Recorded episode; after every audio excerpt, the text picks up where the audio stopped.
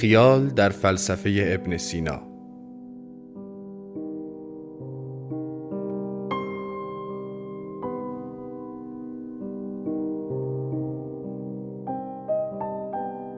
مدرس دکتر امیر مازیار.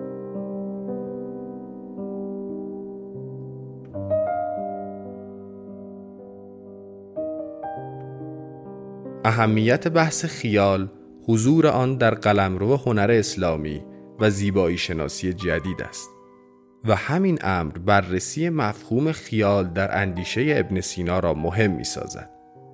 در این دوره به بررسی این مفهوم در فلسفه ابن سینا پرداخته شده است زیرا مفهوم خیال دارای ازلا و ابعاد متعددی است که نقش مهمی در آرا و اندیشه های فلسفی وی دارد در این درس گفتار که در چهار جلسه برگزار شده است به بررسی اهمیت بحث خیال در قلمرو هنرشناسی بررسی پیشینه بحث خیال پیش از ابن سینا و چگونگی ابعاد و جایگاه خیال در علم و نفس، معرفت شناسی، منطق، فن شعر، هنرشناسی و دینشناسی ابن سینا پرداخته شده است.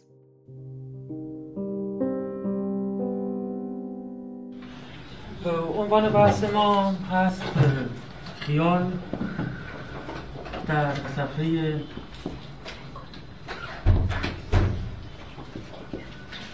ابن سینا. و طبعا در مقدمه باید چند تا نکته مهم رو مشخص کنیم. یکی اینکه اهمیت بحث خیال در قلمرو هنرشناسی چیه؟ پیشینه بحث خیال. یعنی قبل از ارسطو چیه؟ قبل از ببخشید ابن سینا چیه؟ ابعاد و جایگاه های بحث از خیال. در ابن سینا کجاست؟ بر از این مقدمات ما وارد بحث مفصل خیال در ابن سینا میشیم دیگه. ابتدای مروری خواهیم داشت بر جایگاه بحث خیال یا متخیله در علم و نفس ابن سینا در معرفت شناسی ابن سینا در منطق ابن سینا. بعد سراغ جایگاه خیال در فن شعر ابن سینا خواهیم رفت در هنرشناسی ابن سینا به نحو کلی. و بعد از این و در پیوند با همین بحث هنرشناسی راجع به دیدگاه ابن سینا یا راجع به در واقع جایگاه خیال در دین شناسی ابن سینا صحبت خواهیم کرد که این پیوند خیلی جالبی داره با مباحث هنرشناسی ابن سینا. کل دوره ما این خواهد خب اگر از بحث اول شروع کنیم که اصلا اهمیت این بحث خیال چیه و چرا شاید لازمه که ما یکم جدی بگیریم این بحث خیال خصوصا توی ابن سینا رو من به دو تا نکته می‌تونم اشاره کنم. یکی اهمیت این بحث در قلمرو شناخت هنر اسلامیه. و یکی اهمیت این بحث در قلمرو زیبایی شناسی جدید. منظور از زیبایی شناسی جدید زمانیه که زیبایی شناسی اصلا شکل یعنی قرون 17 و 18 که یک گفتار جدیدی در مورد زیبایی و هنر از این دوران شکل می‌گیره که تحت عنوان زیبایی شناسی اون رو می‌شناسیم. اون قسمتی که مربوط به بحث خیال تو قلمرو هنر اسلامیه اینه که خب شما می‌دونید که امروزه وقتی در مورد هنر اسلامی صحبت میشه خیلی در مورد جایگاه خاص و منحصر به فرد مفهوم خیال تو هنر اسلامی صحبت میشه. و جوری صحبت میشه که انگار این مفهوم و تلقی از خیال که تو عالم اسلام هست تو هنر اسلامی هست به خصوص یک چیزی هستش که شبیه و نظیری در فلسفه در تعاملات نظری در باب خیال و هنر نداشته. این کار یک واقعا تصور خاص این عالمه که باید به شکل خاصی هم توی هنر جلوگر شد. من همین ابتدا بگم که من اساسا این تلقی رو قبول ندارم و فکر می‌کنم که یه تلقی کاملا غلطی از مفهوم خیال وجود داره در نزد این محققان هنر اسلامی که این صحبت رو می‌کنن. ولی برای اینکه بگیم که این تلقی درست نیست یا حداقل تفسیر درستی ازش انجام نمی‌گیره لازمه که خب به درستی و با همه ابعاد خودش با همه ابعاد خودش بحث خیال رو بتونیم در نزد یا نزد یکی از فیلسوفان مهم اسلامی ببینیم. یعنی من فکر می‌کنم که اگه ما روی بحث خیال متمرکز بشیم و خیال رو یا متخیل رو در همه ابعاد خودش بتونیم بشناسیم می‌تونیم نظر محکمی بدیم در مورد این کار و اون برداشتی که رایج از مفهوم خیال در شناخت هنر اسلامی برداشت درستی هست یا نه. برای همین ما بحث خودمون رو فقط منحصر به خیال در فن شعر یا هنرشناسی ابن سینا نکردیم و اون از راه دیگه بحث هم برای ما خیلی مهم. نکته دومی که شاید مهم و جالب می‌کنه پیجوی بحث خیال رو در فلسفه ابن سینا جایگاهی که بحث خیال یا بحث imagination در زیبایی شناسی جدید داره. شما اگه به مقالات و کتاب هایی که در مورد مفهوم خیال و نسبتش با هنر جدید یا زیبایی شناسی هست رجوع کنید می‌بینید که اونجا عموما اینجوری اومده که کاربرد اصلی و رایج و عمده مفهوم خیال. برای حوزه زیبایی شناسی برای بحث از قلمرو فلسفه هنر برمیگرده به قرون 16 و 17 یعنی تا پیش از این گویی مفهوم خیال مفهوم جدی برای بحث از هنر یا هنرشناسی نبوده. منابع متعددی رو شما می‌تونید نگاه کنید برای این بحث از جمله مدخل مثلا imagination یا صور خیالی در دایره معارف استنفورد. اگه اونجا نگاه کنید می‌بینید که نوشته که مفهوم خیال از این دوره است از قرون 16 17 18 است که کم کم وارد بحث از زیبایی و هنر میشه.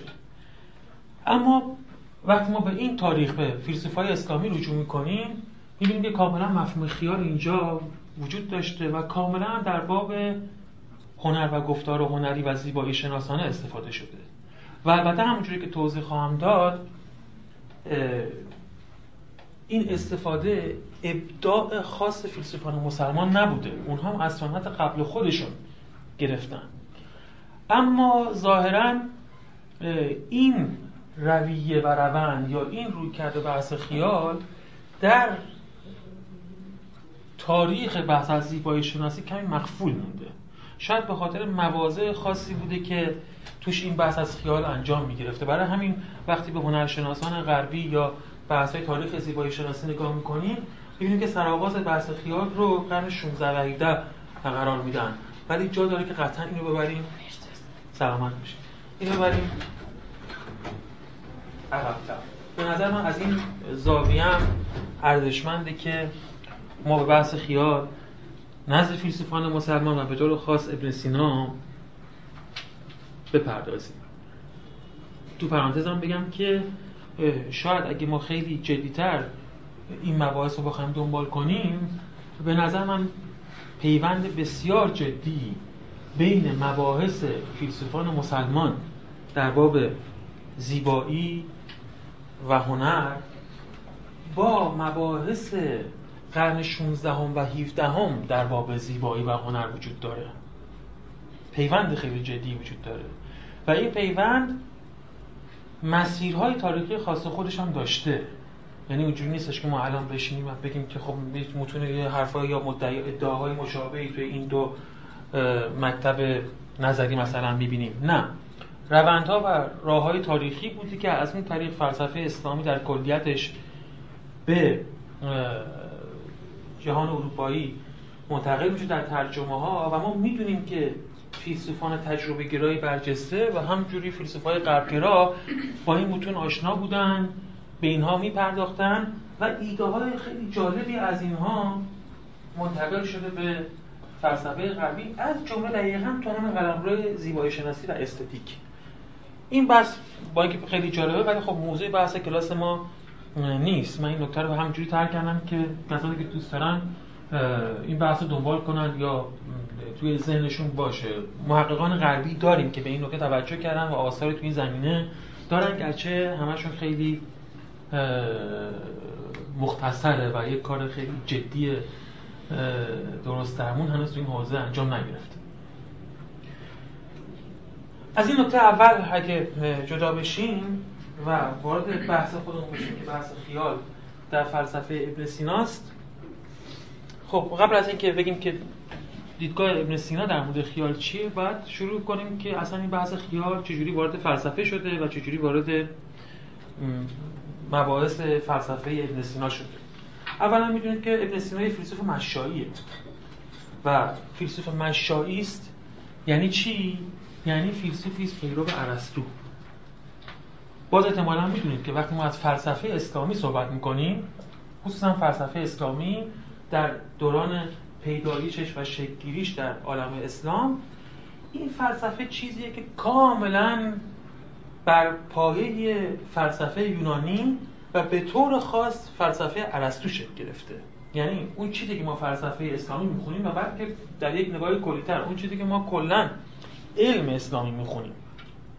که شامل فیزیک میشه طب میشه ریاضیات میشه نجوم میشه فلسفه میشه و خیلی از مباحث دیگه. اون چیزی که به نام علوم اسلامی معمولا می‌شناسیم. این مجموعه ای بود که کاملا بر اساس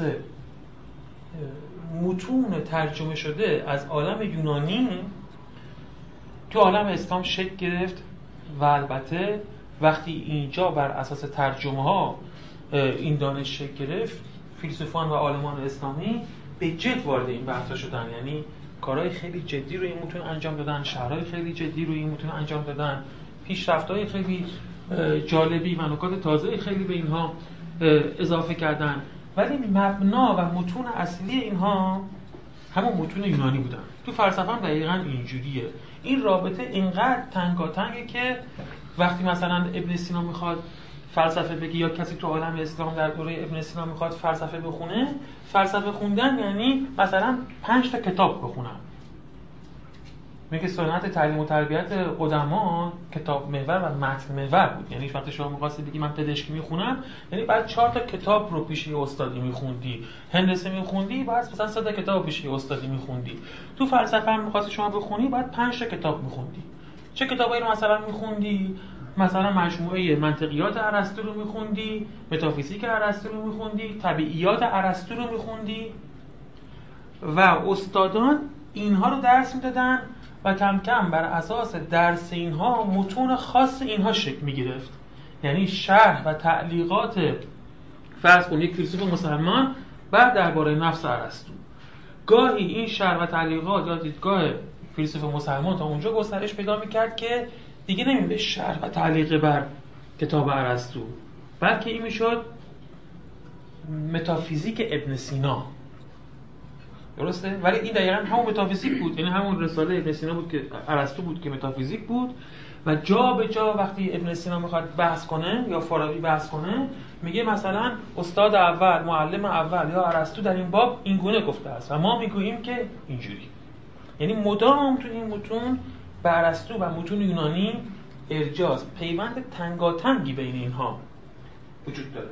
پس وقتی از فلسفه ابن سینا صحبت می‌کنیم از یک فلسفه مشایی صحبت می‌کنیم که در پیوند تنگاتنگ با فلسفه یونانی و به خصوص ابن سینا. چون می‌دونید که ارسطوست چون می‌دونید که به غیر از متون ارسطو که تقریبا به نحو کامل و به نحو خیلی خوبی حتی با شهرها به از زبانهای مختلف به زبان عربی ترجمه شد از فیلسوفان دیگه و حتی از فیلسوف برجسته مانند افلاطون متون خیلی کمی ترجمه شد. که اینا خودش دلایل خاص تاریخی خاص خودش داره و مباحث جالب خاص خودش داره. بر این پای به این دلیل اون چیزی که ما فلسفه اسلامی می‌خونیم عموما بر اساس فلسفه ارسطویی شکل گرفت البته بر فلسفه ارسطویی که یک دوره بسیار طولانی بین اون و این دوره که ما داریم ازش صحبت می‌کنیم فاصله افتاده بود. یعنی ارسطو به چه قرنی متعلقه چهار قبل از میلاد. ها؟ ابن سینا مثلا به چه قرنی متعلقه ها؟ اگه میلادی بگیم 11 میلادی میشه دیگه درسته؟ یعنی 11 قرن اینجا 11 12 میلادی میشه. و 4 قرن اونجا نزدیک 15 یا 14 قرن بینشون فاصله است. این فاصله چرا اهمیت داره؟ به خاطر این اهمیت داره که توی این فاصله فلسفه ارسطو ساکن نمون فلسفه ارسطو در مکتب‌های بعدی حرکت می‌کرد تفسیر می‌شد تبدیل به متن آموزشی می‌شد. دیدگاه های متفاوتی نسبت بهش پیدا می‌شد. اون فلسفه ای که به فیلسوفان مسلمان رسیده بود جدا از اینکه خود متنای ارسطو رسیده بود فلسفه ای بود که در این 14 15 قرن تفسیر شده بود. ها؟ دچار تغییر و تحولات خیلی زیادی شده بود. نمی‌خوام بگم که حتما مجموعه محرفی بود اینجا حالا تو ادامه بحثمون اشاره می‌کنم که اینا چه تاثیراتی برای بحث ما داره. ولی به حال هم خود ارسطو مهمه هم اون سنت های متعددی که فلسفه ارسطو از اون مسیرها گذشته و بعد ما رسیده. خب. طبعا وقتی ما داریم از بحث مفهوم خیال توی فلسفه ارسطو صحبت فلسفه ابن سینا صحبت می‌کنیم و میگیم که این فلسفه فلسفه مشایی و برمیگرده به فلسفه یونانی. اگه بخوایم پیشینه مفهوم خیال رو هم دنبال کنیم باید همین مسیر رو دنبال کنیم. احتمالا اولین جایی که به نحو جدی ما بحث مفهوم خیال رو در متون فلسفی داریم در ارسطوست البته ما در پیش سقراطیان یه اشارات خیلی جست گریخته ای داریم که خب شما می‌دونید که مثلا از پیش سقراطیان متن جدی نداریم. اشارات خیلی جزئی در مورد اون چیزایی که ممکنه بهشون بگیم صور خیالی نمی‌دونیم. ها گاهی در واقع اونجا اشاره بهشون هست. در افلاتون باز عباراتی داریم که ممکن اون عبارات ناظر بر صور خیالی بدونیم. مثل اون جایی که عرست افلاتون از سلسله وجودی موجودات صحبت می‌کنه. میگه عالم ایده ها عالم ریاضیات عالم طبیعیات. و اون چیزی که میگه عکس عالم طبیعیاته که مثل اون چیزی که مثلا تصویر درخت توی آب یا توی آینه. اون واژه‌ای که واسه اینا استفاده می‌کنه احتمالا میشه اون رو ناظر به صور خیالی دونست با اینکه هیچ اشاره خاصی افلاتون در این باب نداره و نظریه پردازی, پردازی خاصی در این باب نداره. ارسطو هست که این مفهوم رو خیلی جدی وارد فلسفهش می‌کنه یعنی فانتازیا ها این اصطلاح رو اصلا ما شاید به جدی از ارسطو داریم و تحریف خاصی بهش میده وظایف خاصی بهش میده اونو در حد یک قوه که حالا تعریفش رو خواهیم گفت در حد یک قوه تعریف می‌کنه.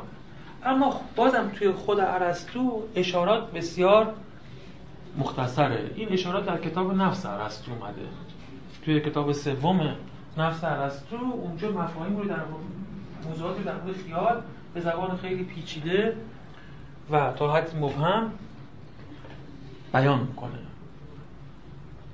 چیزی بیش از این ما توی ارسطو نداریم. خصوصا ارسطو اساسا هیچ استفاده ای از این مفهوم خیال یا فانتازیا برای بحث مربوط به هنر نکرده. یعنی شما وقتی فن مثلا ارسطو رو می‌خونید اونجا مفهوم خیال وجود نداره. استفاده جدی هم ازش نمیشه.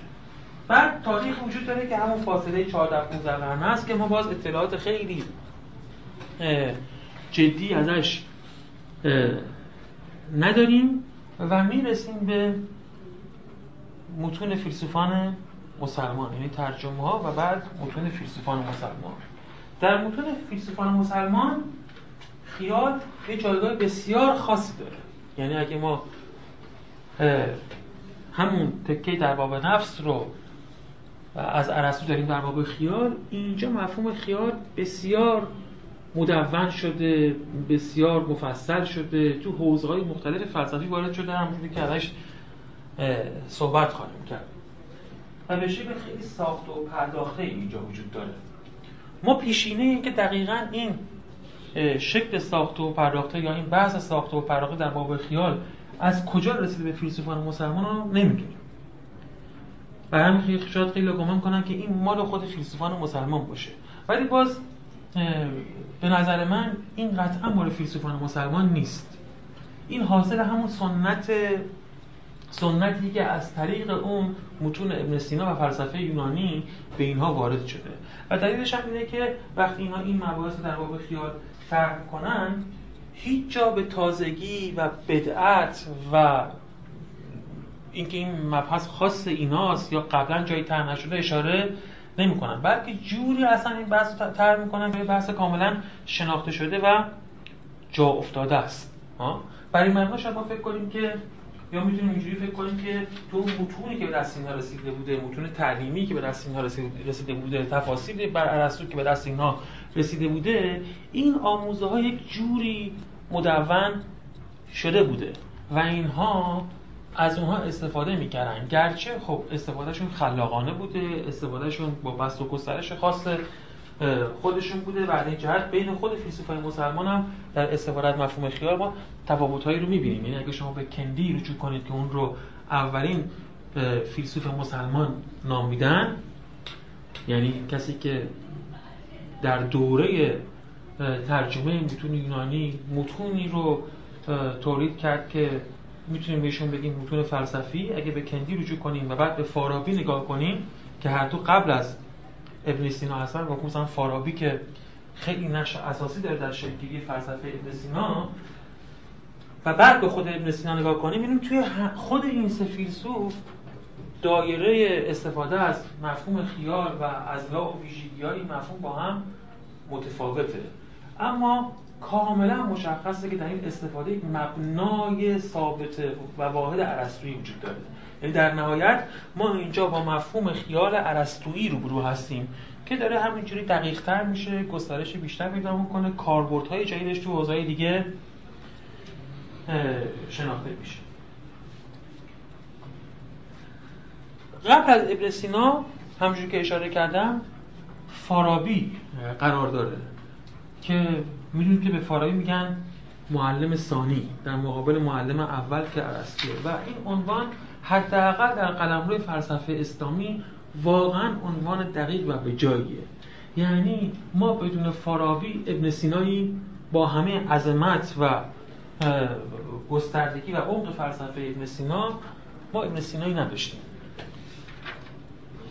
طرح مباحث اونجوری که توی فلسفه ابن سینا فلسفه اسلامی انجام گرفته ساختار مباحث ایده های اصلی خصوصا اون ایده هایی که می‌تونست اون دوگانگی هایی رو که ممکن بود توی فلسفه یونانی و فلسفه که می‌خواست تو عالم اسلام شکل بگیره برطرف کنه مبناشون توی فلسفه فارابی گذاشته بود. اون دوگانگی ها که میگن منظورم چیه؟ خب می‌دونید که فلسفه یونانی از یک محیط دینی شکل نگرفت. توی یک محیط دینی شکل نگرفت. فلسفه که وقتی وارد عالم اسلام شد مخالفان فلسفه این فلسفه می‌گفتن که این فلسفه شرکه.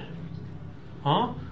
قفل اسطوره ارسطوه. ها؟ می‌گفتن قفل اسطوره ارسطو را بر در احسن الملل یعنی ما که مسلمونیم ها؟ ننهید چون این اساطیر الاولینه ها؟ این فلسفه شرک فلسفه بتپرستی اون فرهنگ و فرهنگ بتپرستی و شرک می‌دونستن. به این فلسفه مسائلی بود که ممکن بود کاملا با یک اندیشه دینی یا یک محیط دینی سازگار نشه. به راحتی نمی‌شد همون مباحث رو به همون شکل آورد توی فلسفه توی محیط دیگه پیاده کرد. شاید فارابی اینجا قدم های اساسی رو برداشت برای اینکه جوری این فلسفه توی عالم اسلام تر بشه که نه بر محتوای اقلانی و استدلالی اون خدشه خیلی جدی وارد بشه نه سازگاری خیلی جدی با اندیشه دینی پیدا کنه.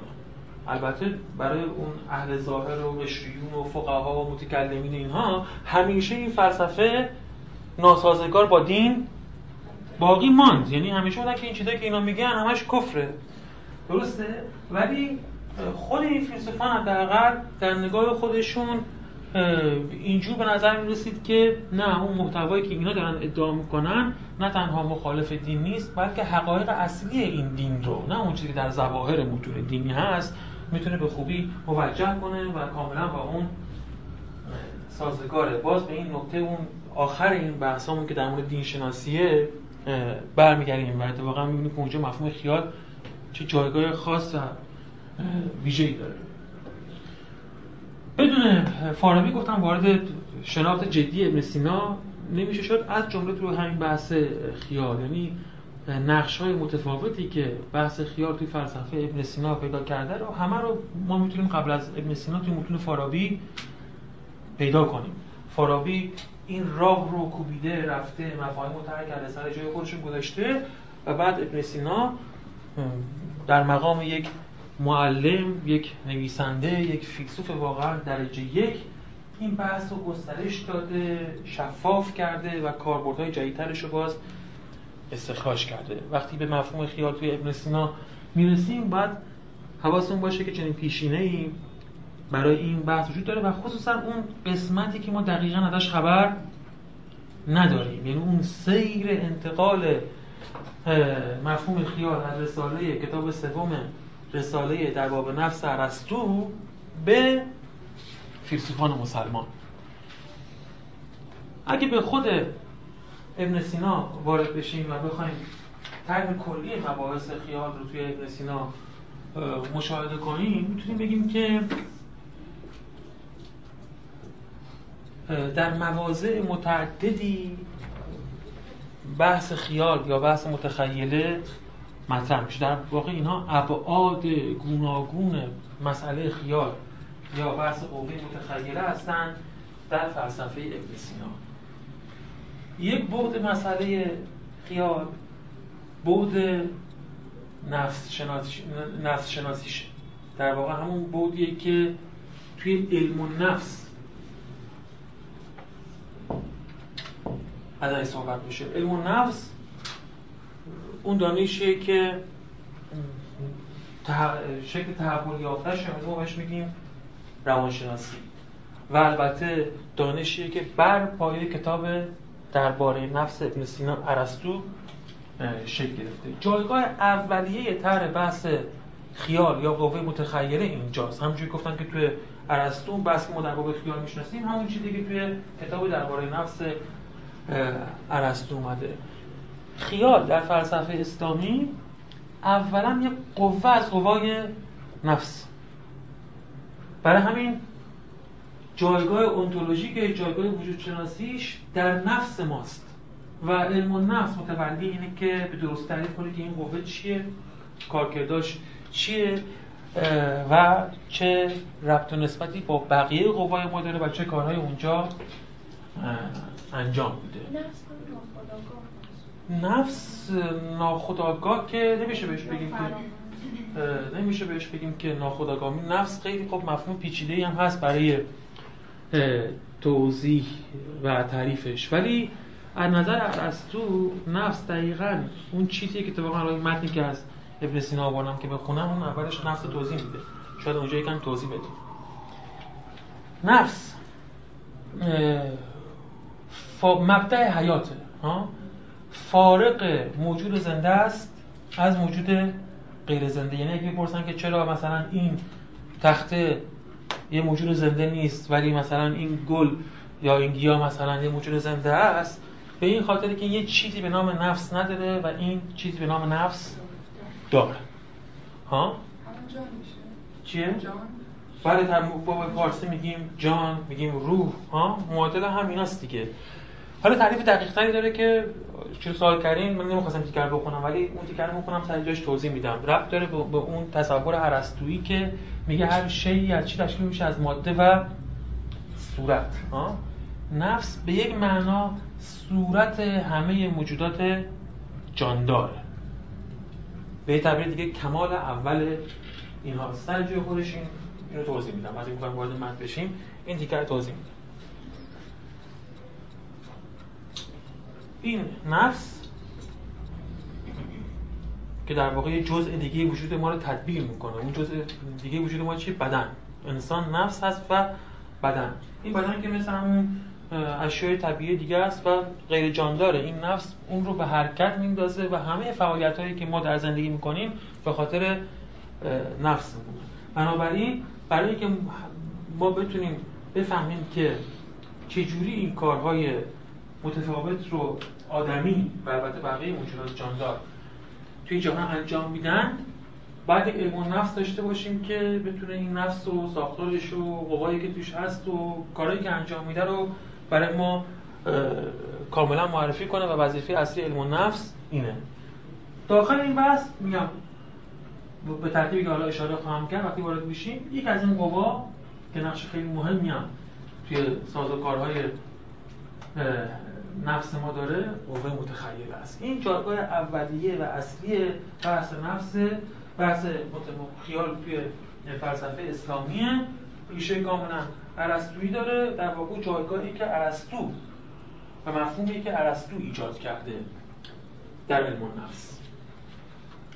از علم نفس که بیایم و سراغ یه بود دیگه بحث خیال رو بگیریم نقشیه که خیال یا باز متخیله من این رو میگم چون تو با هم فرق کنن این دو تا ترم توی فلسفه اسلامی. وقتی وارد بحث خیال توی علم نفس بشیم تفاوت این رو با هم دیگه میگم. البته این تفاوت برای امروزه ما خیلی اهمیت نداره. یعنی اگه بخوایم دقیق مثل فیلسوفای مسلمان صحبت بکنیم باید بگیم متخیله. ما نباید بگیم خیال. ولی ما امروز خیال رو به همون معنای متخیله استفاده می‌کنیم و حالا تفاوتش رو خواهیم نقش دیگه ای که بحث خیال داره یا بود دیگه که این بحث در فلسفه اسلامی داره نقشیه که توی معرفت شناسی ایفا می‌کنه. معرفت شناسی اون شاخه از فلسفه است که توی اون ما از این سوال می‌کنیم که آیا ما علم با عالم خارج داریم یا نداریم؟ اگه علم با عالم خارج داریم علم با این عالم خارج چگونه شکل گرفته؟ آیا ما به هر چی می‌تونیم علم پیدا کنیم یا به هر چی نمی‌تونیم علم پیدا کنیم؟ آیا علم ما انواع اقسام داره؟ مثلا علم تجربی داریم علم عقلی داریم علم نمی‌دونم صورتهای دیگه از علم داریم یا نداریم و چجوری می‌تونیم هیچ مسیر شناخت علمی راه بریم که گمراه نشیم؟ یعنی به امور کاذب نرسیم. چگونه میشه به علم یقینی به اصطلاح یا علم درست یا علم موجه رسید؟ من شناسی داره این مباحث البته در دوره ابن سینا بحث اینا بحث معرفت شناسی وجود نداشته. یعنی عنوان معرفت شناسی مثل مباحث زیبایی شناسی و فلسفه هنر و فلسفه دین و اینها عنوان های جدیدی هستند که توی فلسفه جدید برای مباحث مختلف فلسفی به کار میرن. هیچ کتابی به عنوان نه ارسطو کتابی در باب معرفت شناسی داشته نه ابن سینا. نبودن اینکه معرفت شناسی یک شاخه مستقل فلسفی در فلسفه قدیم نبوده به این معنا نیست که مباحث معرفت شناسی اونجا وجود نداشته. یکی از مهمترین مباحثی که در فلسفه یونان به شکل می‌گیره و اساس بسیاری از موضعگیری های متفاوت تو خود فلسفه یونانی قرار می‌گیره همین مباحث معرفت شناسانه است. یعنی برخی از اون نزاعهای مهمی که بین پیسوقراطیان وجود داره مباحث خاصی که افلاتون طرح می‌کنه اصلا اون عالم ایده ها و عالم مثالی که افلاتون طرح می‌کنه. همین بعض از صورتی که افلاتون ارسطو طرح می‌کنه همه اینها در واقع مبانی و منشأهای معرفت شناسانه دارن. یعنی این بحث به نحو خیلی جدی وجود داشته. ولی خب یک شاخه مستقل فلسفی نبوده. یه بود دیگه بحث متخیل و خیال فلسفه اسلامی نقشیه که متخیل و خیال ما در شناخت ما ایفا می‌کنه. در علم ما به جهان ایفا می‌کنه.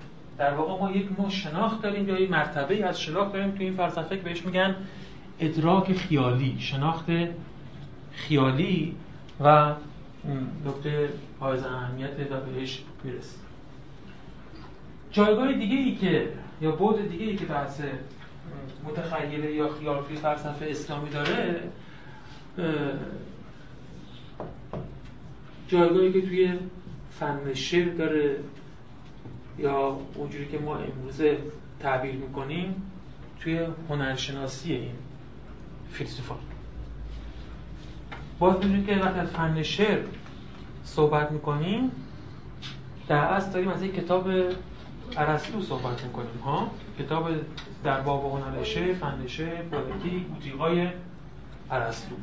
و همونجوری که گفتم فیلسوفان اسلامی متناظر با کتاب های ارسطو کتاب داشتن.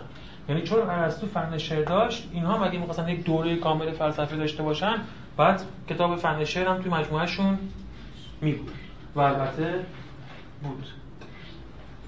و برخلاف اسمش که گویی که فقط در باب شعره ها موضوعات این کتاب و این بحث فقط ناظر و محدود به شعر نبود. کما اینکه وقتی ما از فن شعر ارسطو صحبت می‌کنیم مباحث فن شعر ارسطو محدود به فقط شعر نیست.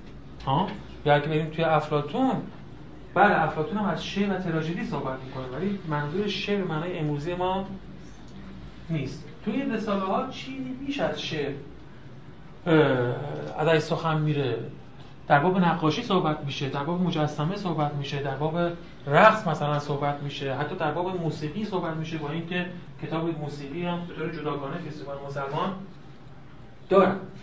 پس ما تا حدی می‌تونیم که این رساله های فن شعر رو به معنای امروزی رساله بدونیم که در باب هنر دارن صحبت می‌کنن. یعنی اون چیزهایی که ما امروزه هنر می‌دونیم. باز همتون می‌دونید که ما در دوره قدیم اصطلاح هنر رو به این معنی جدیدش به کار نمی گرفتیم و اون چیزهایی که امروز زیل هنر قرار می گیرن به اون معنا در عالم قدیم جدا نشده بودن از چیزهای دیگه از صنایع دیگه.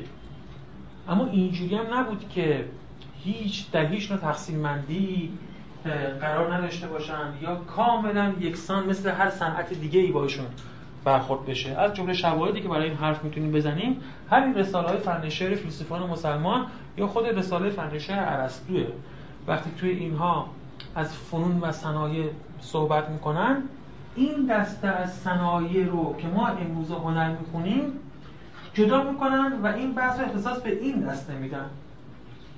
و مثلا از نجاری و بافندگی و اینا اینجا صحبت نمی‌کنن که در یک نگره کلی اینها هم صنعتند. ها؟ این کتاب ها وقتی می‌خوان یه سری دستی از هنرها رو جدا کنن و اینا رو همگن بخونن میگن نقاشی، موسیقی، نمایش، رقص، ها؟ مجسمه سازی اینا انگار مجموعه همگنی رو شکل میدن. البته مثلا در مورد معماری اصلا هیچ وقت توی این رساله ها سخنی نیومده این رساله بسیار مهمه و متاسفانه ما خیلی کم به اینا پرداختیم. یعنی وقتی مثلا میگن که فلسفه هنر یا زیبایی شناسی فیلسوفان مسلمان ما معمولا سعی کنیم اجتهادی صحبت کنیم. مثلا میگیم که اینا یه دیدگاهی در وجود داشتن و خدا و حقیقت و اینا. بنابراین باید زیبایی از دیدگاه اینا اینجوری باشه. بنابراین هنر باید از دیدگاه اینا اینجوری باشه. ولی واقعیت اینه که اینا خودشون یک رساله‌ای دارن که دقیقاً تو این درباره همون چیزی که ما هنر می‌کنیم صحبت کردن.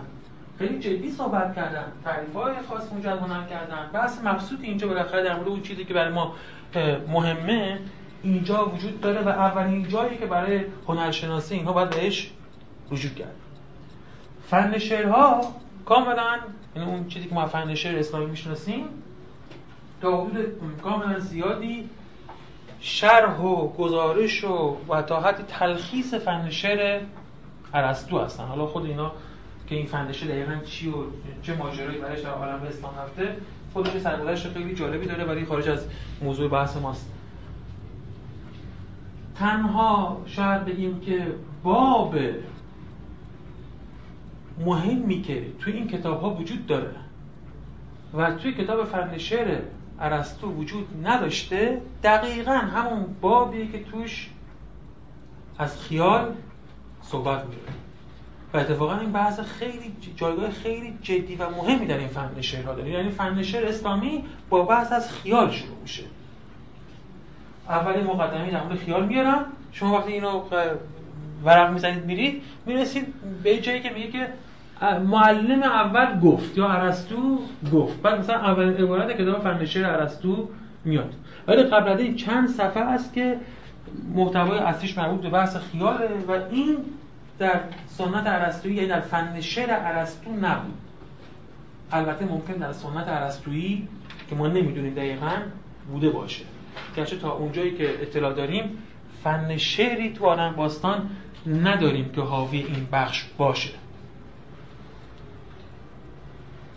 بحث خیال خیلی جایگاه مهمی اینجا داره و کارهای خیلی جدی و مهمی اینجا انجام میده که باید بهش بپردازیم. من شاید قبل از فن خوب بود که منطق رو میبشتم ولی حالا پس و پیش نوشتم. یه جایگاه دیگه که توش بحث فنش بحث خیال مطرح میشه بحث منطق که خب مطابق باز کتاب های منطقی ارسطو که بهش میگیم ارقنون ها؟ مطابق اونها شکل گرفت. و شاید بدونید که با یه ماجرای تاریخی خیلی جالبی فن شعر هم تو عالم اسلام جزو کتاب های منطقی ارسطو محسوب میشه.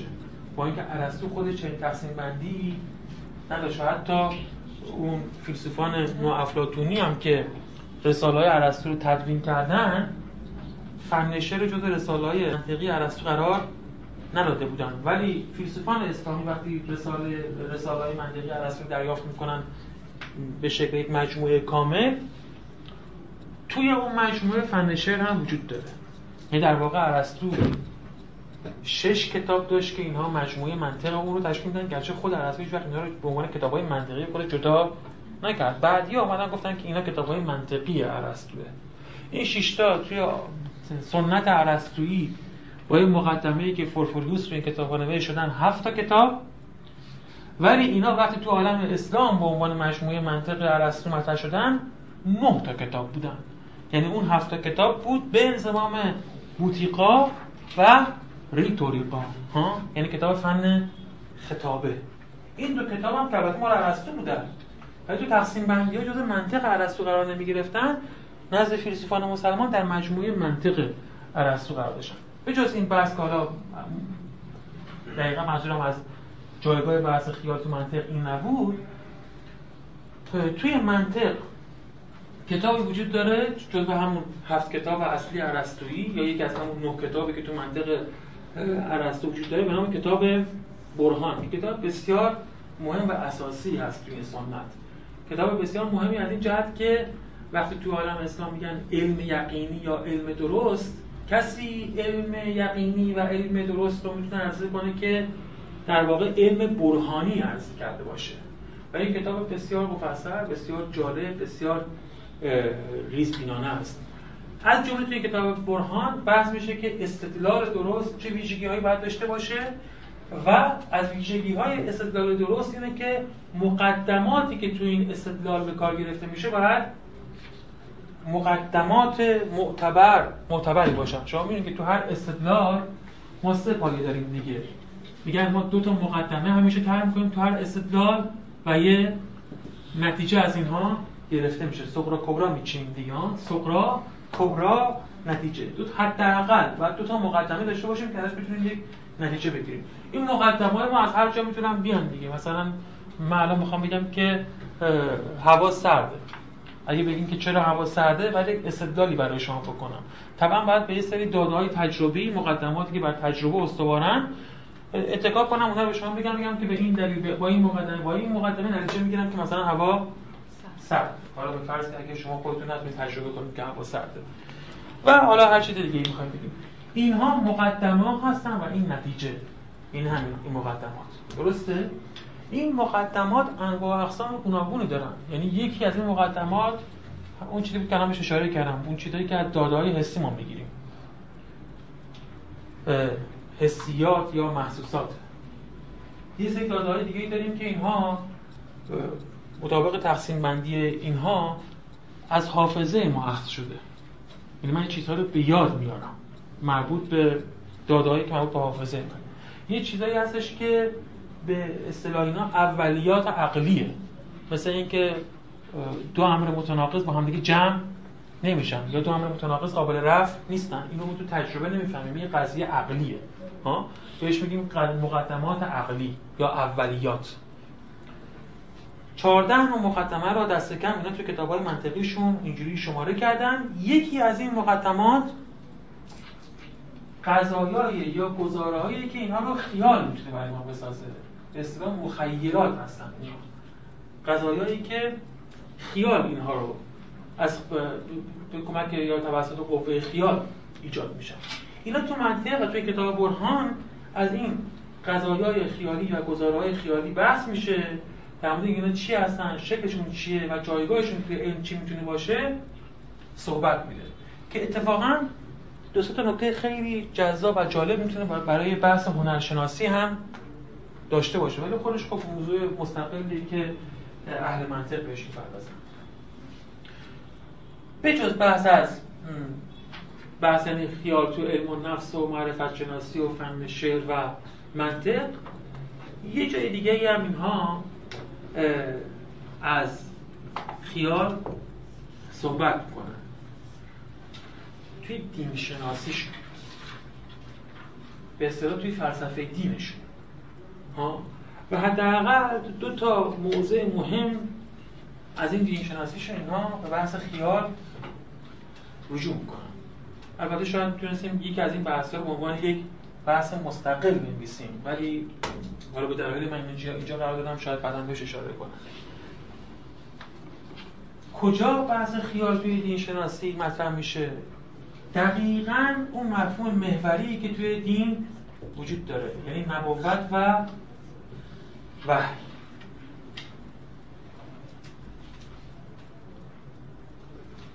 فیلسوفان مسلمان اینجوری فکر می‌کردن که و این باز کاری بود که فارابی پای گزارش بود که تا بحث متخیل طرح نشه نمیشه فهمید که وحی چیه. و حتی نمیشه فهمید که اصلا پیامبر کیه نبی کیه. وقتی می‌خوایم بفهمیم که نبی کیه باید بدونیم که قوه متخیله توی انسان چه کارهایی می‌تونه انجام بده. این بحث برای ما اگه دقدقمون هنرشناسی باشه داره اهمیت چون ته این بحث خواهیم دید که نبی و شاعر یا نبی و هنرمند پهلو به پهلوی هم میشینن توی این فلسفه. یعنی گویی نبی ویژگیش اینه که هنرمنده. ویژگیش اینه که شاعر شاعر بلند مرتبه و از این طرف شاعر تا حدود ویژگی های یا هنرمند ویژگی هایی داره که می‌تونه ویژگی های پیانبرانه شناخته بشه. بحث جالبیه. بهش وارد خواهیم شد حتما.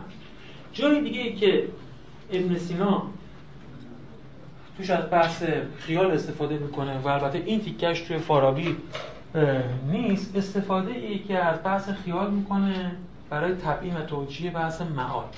که خب اونم بحث خیلی فنیه. معاد یعنی که این که چی؟ آره دیگه. یعنی که اینکه بعد از این دنیای فانی آیا دنیای دیگه خواهد بود؟ و آیا ما به اون دنیا سفر خواهیم کرد و اگه خواهیم کرد اون دنیا چه ویژگی ها و چه مشخصاتی داره؟ این مجموعه بحث معادشناسی رو شکل میده. اونجا استفاده خیلی عجیب و جالبی ابن سینا بحث خیال می‌کنه.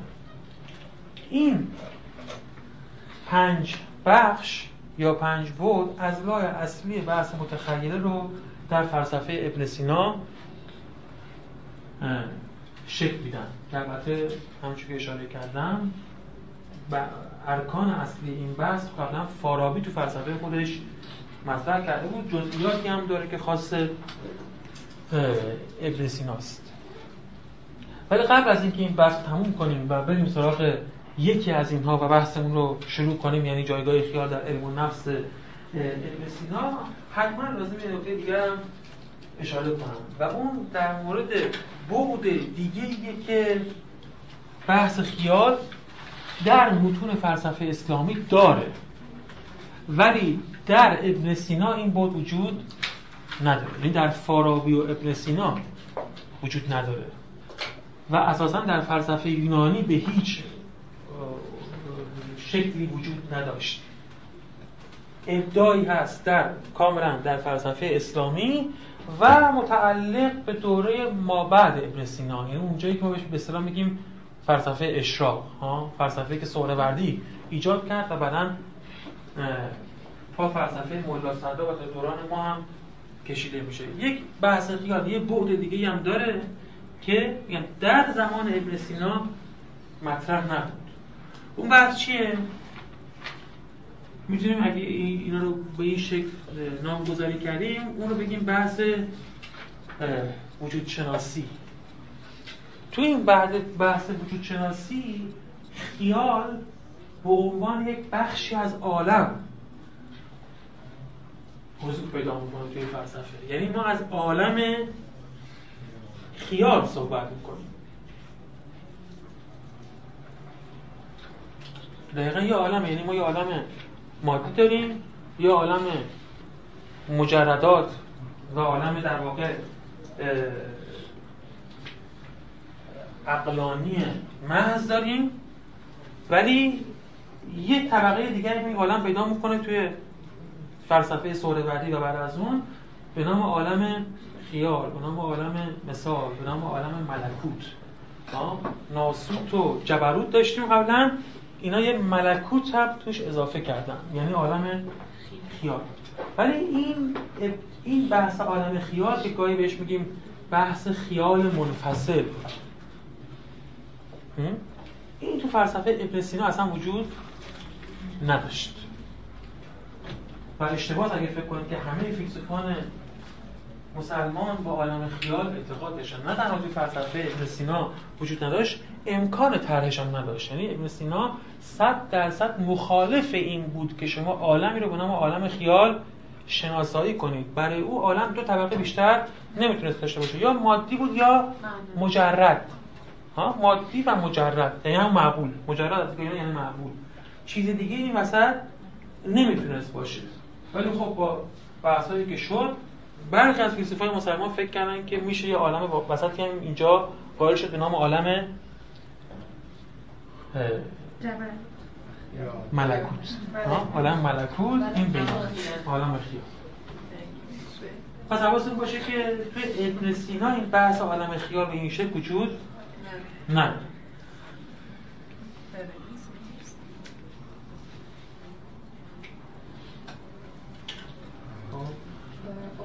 اجازه بدید من براتون. آها اجازه. خب ما بحثمون رو طبعا از جایگاه متخیله توی پیمان نفس شروع کنیم.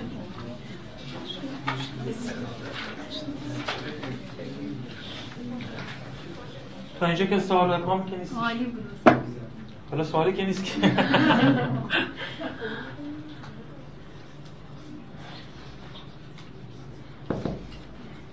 اول میریم سراغ علم نفس. گفتم علم نفس اون دانشیه که دقیقا موضوعش اینه که یا سوال اساسیش اینه که موجود زنده چه نوع موجودی است. سوال مبنایش می‌تونیم بگیم اینه. و وقتی این سوال رو مطرح می‌کنه اون مفهومی که یا اون عنصری که یا اون موجودی که پیدا می‌کنه برای اینکه بتونه به این سوال پاسخ بده نفس. نفس اون چیزیه که فارغ موجودات زنده است از موجودات غیر زنده ها؟ فرق موجود غیر زنده عنوانش این فلسفه چیه؟ جماد. ها؟ جمادات. یعنی موجودات غیر زنده جماد رو بذارید کنار. بقیه موجودات همه موجودات زنده هستن. و البته خودشون به انواع اقسامی تقسیم میشن. گیاهان حیوانات و انسان دسته اصلی تقسیم بندی ایناست از موجودات زنده.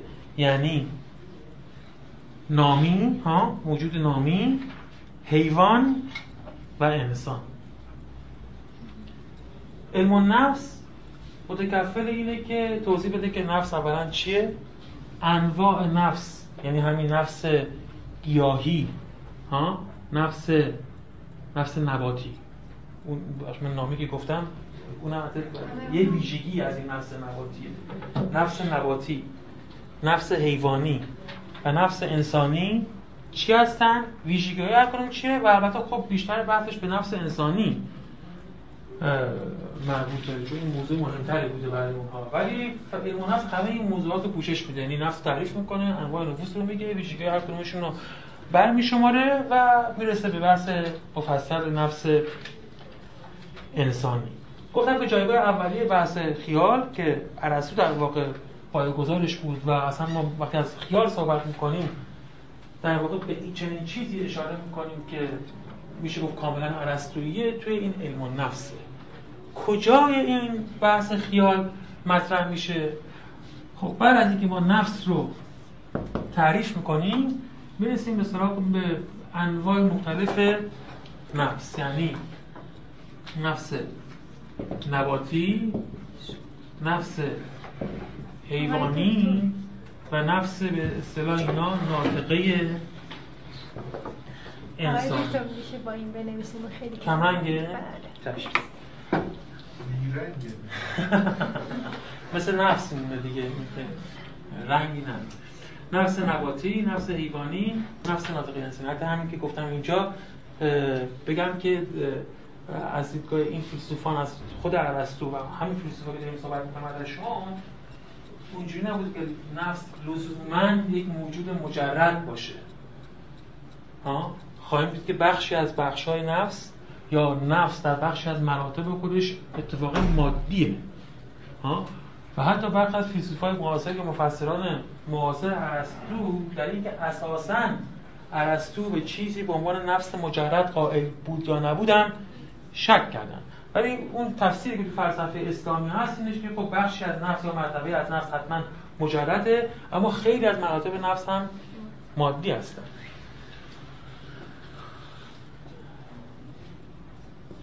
در واقع میشه گفت تا اینجا نفس مادیه. ها؟ از اینجا بعد ازش که نفس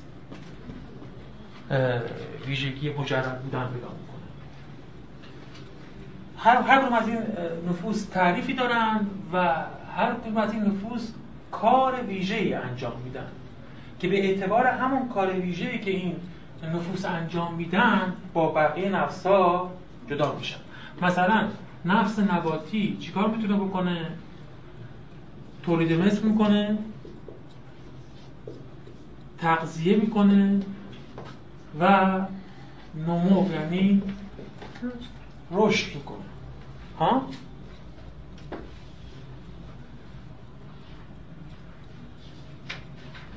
ارسطو و سنت ارسطویی و این فیلسوفان فکر می‌کنن که اینا مهمترین کارهایی که نفس نباتی می‌کنه. واقع هیچ کار جدی دیگه غیر از این انجام نمیده. نفس حیوانی و همه نفسی که از اینجا داریم صحبت می‌کنیم نفسیه که همه ویژگی های نفس نباتی رو داره یعنی این صداکار رو حداقل انجام میده. کارهای دیگه هم انجام میده که ویژه خود نفس حیوانیه. توی خیلی فرق نمی‌کنه بیرنگی با رنگیش این نفس حیوانی ویژگی خاصش اینه که حرکت می‌کنه نفس نباتی حرکت مکانی نداره. حرکت به معنای نمو و رشد داره. ولی از یه جایی به جای دیگه اینا فکر می‌کردن که گیاه حرکت نمی‌کنه. ولی این ویژگی نفس حیوانی که حرکت. می‌کنه ولی ویژگی خیلی مهمتری که چیه؟ ادراک. ادراکه ها؟ حیوانات ادراک می‌کنن. ولی از دیدگاه اینا حیوانات داره ادراک نبودن گیاهان. گیاهان. چی گفتن؟ حیوانات. آره، گیاهان ادراک نمی‌کنن نفس ناطقه انسان هم که ویژگی چیه؟ همون نطقه دیگه درسته؟ یعنی عقل. ها؟ نطق این چیزی که نفس حیوانی نداره. شناخت این این فاصله خودش مهمه. چون بعدا خواهید دید که تو بحث از خیال این فاصله مهمه. یعنی خیال جایی که عقل در اون خیلی راه نداره. حتی عقل در اون راه نداره. به این معنی که عقل بالاتر از اونه و خیال پایین تر از عقل میفته در همه فلسفه اسلام. در همه فلسفه اسلامی در همه فلسفه اسلامی آره. قوه متخیله همیشه فروتر از قوه ناطقه است. این نتایج خاصی واسه بحث خیال داره. حتی تو بحث هنرشناسی. متخیله گفتیم چیه؟ قوه متخیله؟ فروتر از قوه ناطقه است. حالا دوباره اینو تو سلسله مراتب ادراکی هم ازش صحبت می‌کنیم اونجا هم دوباره میگم. خب توی این طرح قوه بحث خیال باید کجا طرح بشه؟ اینجا که طرح نمیشه چون همین الان گفتم که ها قوه متخیله فروتر از عقل یعنی اینجا نیست قلم روی عقل. پس اونجا که اصلا چیزی به نام ادراک وجود نداره. طبیعتا باید توی اینجا قرار بگیره توی ادراک. یعنی متخیله یه قوه‌ایه که ما و حیوانات توش مشترکیم. حیوانات هم داره متخیله هستن گیاهان تخیل ندارن. و ویژگی اساسی ادراکه. یعنی اگر متخیل نباشه ادراک به اون معنا خیلی شکل نمی‌گیره. یکی یکی از ارکان شکلگیری ادراکی وقتی هم ادراک میگیم اینجا یه معنای تخصصی خاص داره. چون ادراک و معنای کلی شناخت و فهم و اینا ما می‌تونیم بگیریم ولی اینجا منظور این نیست. اینجا دقیقا منظور همون چیزی که تو لفظ انگلیسی پرسپشن هم باهاش درگیریم. یعنی ادراک حسی منظوره. گرچه یک بالا پایینی حالا خواهیم دید که این داره. یعنی ادراک حسی معنی وسیع خودش. آه که وقتی تو بحث حالا هم اینو بازش کنیم هم تو بحث معرفت شناسی می‌بینیم که معنی وسیع منظورمون چیه؟ زیر مجموعه ادراک حسیه یا جایی که شناخت حسی و تجربی شکل می‌گیره. کجا توی ادراک حسی بحث خیال مطرح میشه؟ وقتی از ادراک حسی صحبت می‌کنیم یعنی ادراکی که از طریق حواس حاصل میشه دیگه. درسته؟ حواس از دیدگاه این فیلسوفان که باز تقسیم بندی این کاملا ارسطوییه ولی تو جزئیات این تقسیم بندی سنت ارسطویی توش اختلاف وجود داره به دو حس کلی حس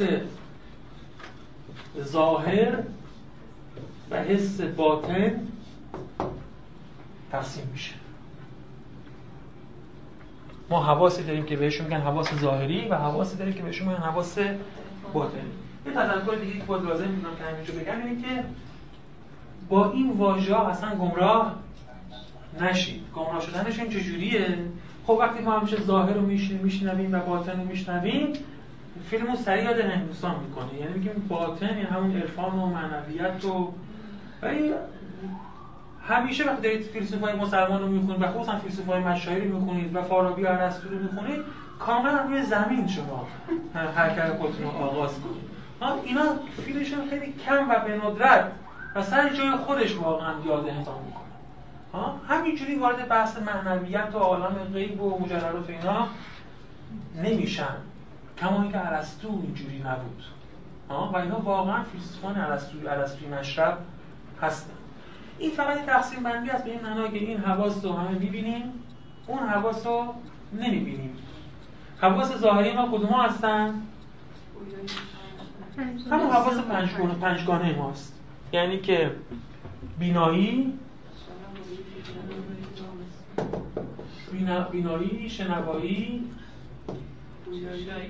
بساوایی. ها همه اینجوری نوشتیم. مجبوریم که اینجوری بنویسیم. من همیشه و تو شمارش ممکن شما مشکل بشم. شنوایی بساوایی. چشایی. لامسه. لامسه هم بساوایی آره، درسته؟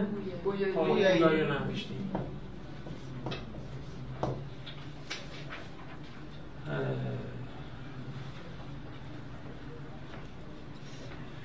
قوه باسره سامعه لامسه زائقه و شامه درسته؟ شامه زائقه لامسه دیگه نمی‌بینید دیگه. سامعه باسر. این چشاییش جالبه دیگه. این دقیقا از ذوق میاد ها؟ یعنی همون تیست که تو باباس فلسفه هم که خیلی مهمه و اونجا هم دقیقا تو سنت غربی هم همین دو معنای دوگانه رو داره. یعنی هم برای قوه چشایی ذوق به کار میره تیست به کار میره هم برای همون مفهومی که ما توی فلسفه هنر عنوان قوه ذوق می‌شناسیم چقدر شروع شده.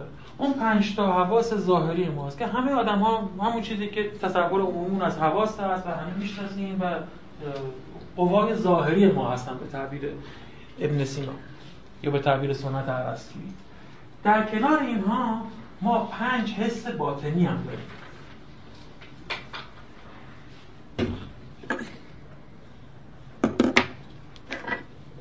باز گفتم توی شمارش اینکه این دقیقا ما پنج تا حس باطنی داریم. تو با بین ارسطو و مفسرانش و تو بین خود فیلسوفان خیلی جون داره. این جون داره. ولی قرمز اذیت نکنه. توی فیلسوفان مسلمان اختلاف هست حالا باشی هم نیستم مشکل نیست ببخشید امکانش هست کلمات مهم و انگلیسی هاشم بگیم. خب اینا که نه حالا مثلا آره. حس ظاهری حس باطنی. خب اینا فلسفه هنری نیستش استفاده میشه. آره خب اینا معمولا تو فلسفه هم خیلی استفاده نمیشه ها؟ چون که اینا اصلا اصطلاحات عربی هستن یا اصطلاحات یونانی هستن. ولی باشه اگه چیز خاصی که داشتن چشم. ما پنج حس پنج حس باطنی داریم. این شمارش اینا به عنوان پنج حس کاملا تفکیک شده به این شکل. شاید خیلی واضح توی ارسطو توی ابن ببینیم. یعنی تو فارابی هم حتی اینقدر تفکیک به این شکل پنجگانه ما نداریم. با اینکه مبانی همه چیزایی که میگه از توی متن ارسطو وجود داره. چی همون حواس باطنی ما؟ اولیش حس مشترکی. برای اینکه گفتیم می‌تونیم بنویسیم common sense دیگه ها؟ می‌دونید دوستان وقتی می‌خوایم statement بنویسیم واسه یه چیزی ما ترجمه کنیم مطلب نو آره. حتی کوتاه.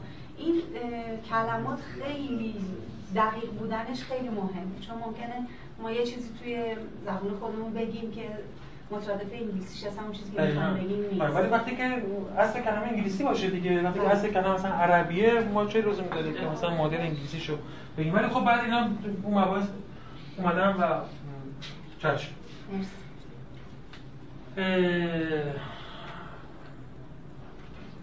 اولیش حس مشترک. کامون که این خب بحث خیلی مفصلی توی فلسفه ارسطو و در باب نفس ارسطو داره. این حواس باطن. اصلا برای این وضع شدن. که ارسطو فهمیده بود که با این پنج تا و داده های اینا شناخت حسی و ادراک حسی شکل نمی‌گیره. یعنی اگه ما باشیم و فقط بگیم که ادراک حسی از چی تشکیل میشه از این حواس اون وقت نمی‌تونیم ادراک حسی خودمون رو تبیین کنیم. اون چیزی که توی مجموعه ادراکات حسی ما اتفاق میفته رو تبیین کنیم. چرا؟ چون خب مثلا ما الان توی این حواس یه داده های بینایی داریم یه داده های شنوایی داریم یه چیزی هم از عالم استشمام می‌کنیم. مزه های توی عالم زیر زبونمون میاد. اینا تو- توی این نگاه انگار همشون دارن جدا جدا جدا به ما می‌رسن. ولی تصویر کلی ما از عالم اینقدر تیکه تیکه نیست. که مثلا صدا یه جا باشه دادای بینایی یه جای دیگه باشه و هر که لمس می‌کنین هم مختص خودش یه جای دیگه باشه. ظاهرا اینا یه جور با هم دیگه ترکیب میشن. هر وقت ما توی ارسطو می‌خوایم یه قوه وضع کنیم اینا اینا قوای نفسن قوه بینایی قوه شنوایی قوه باصره قوه لامسه. اینا هم هر کدوم قوه قوه حس مشترک.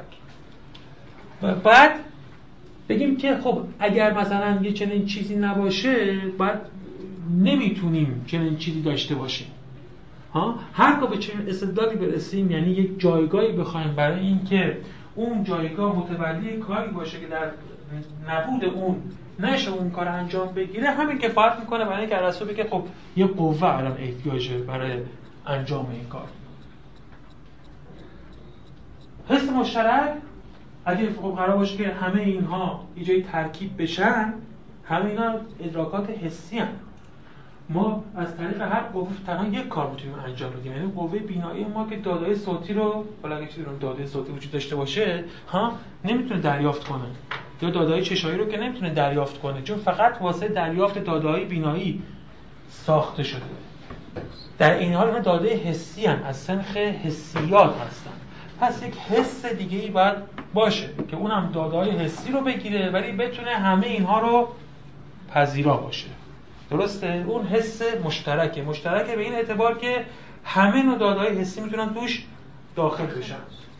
ابن سینا مثال می‌زنم یکی این مثل یه آبگیریه که پنج جوی ها به این سرریز می‌کنن.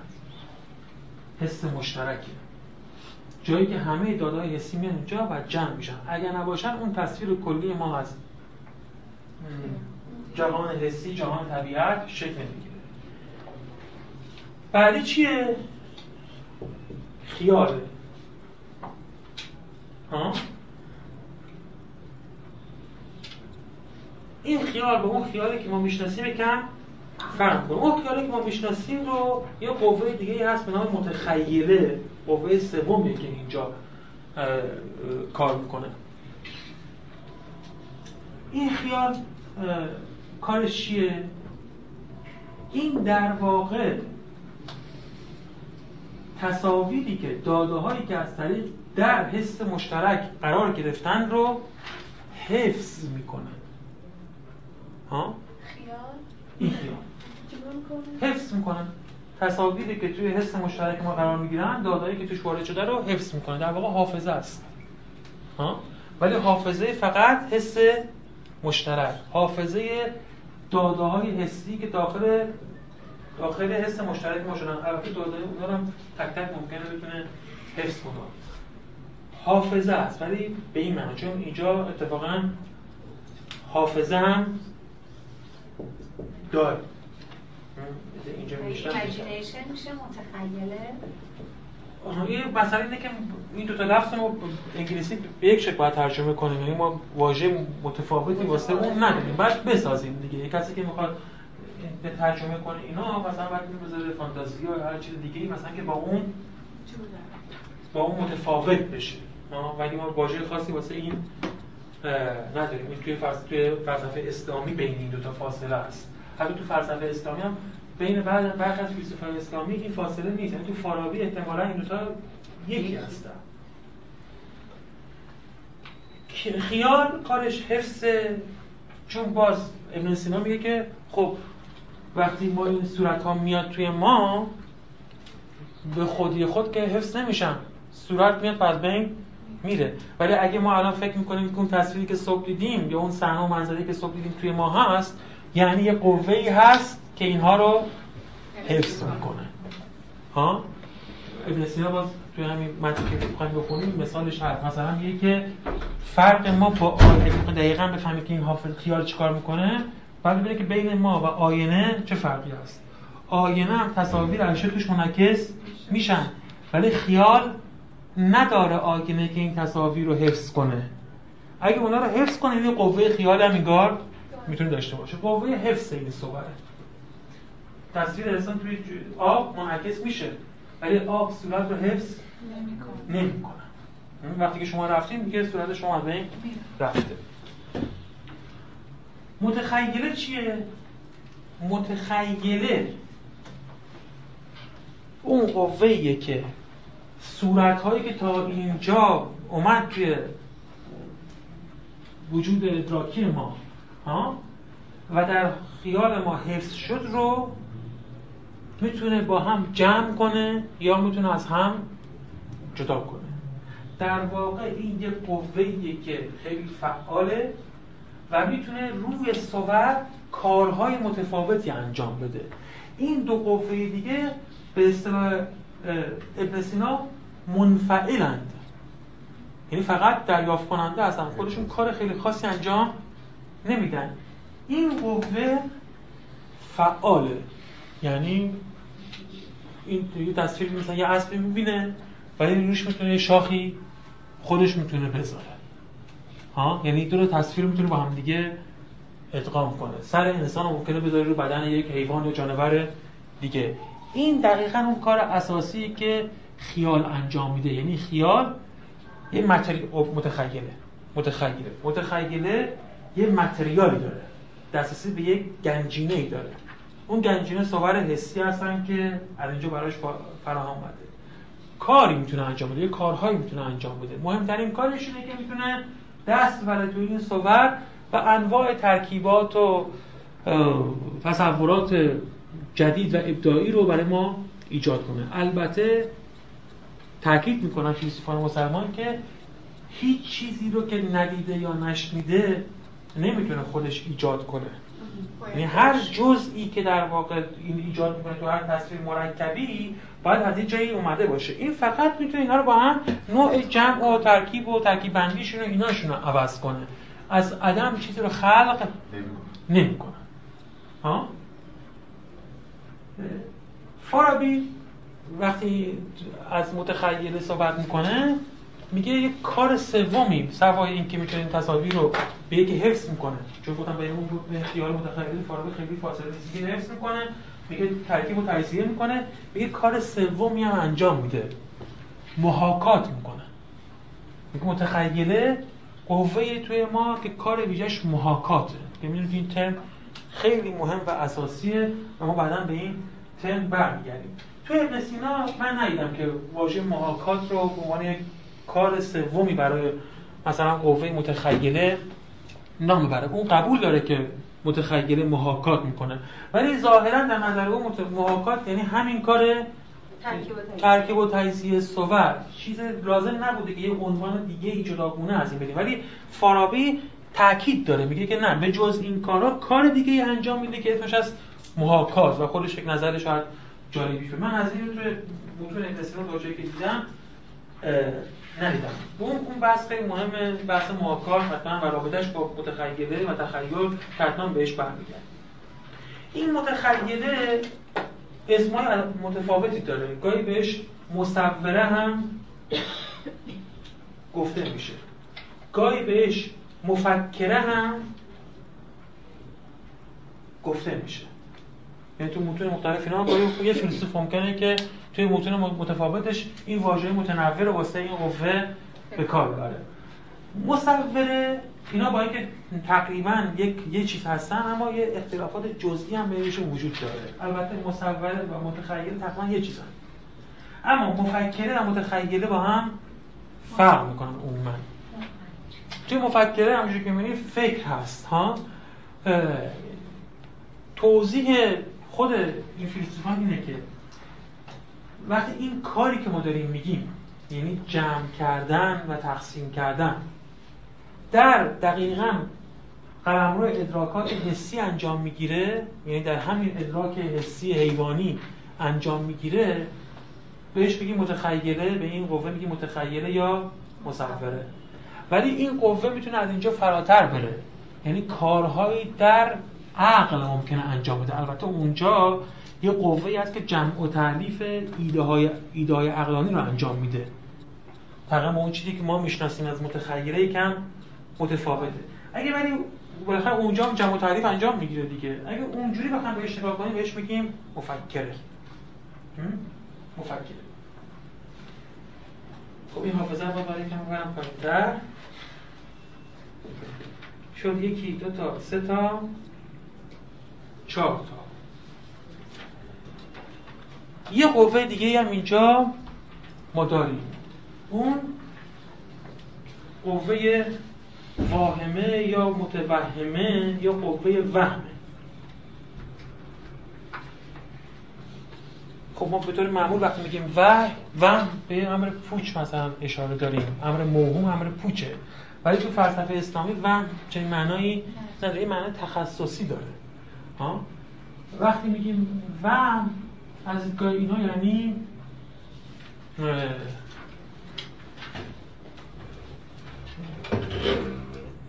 ادراک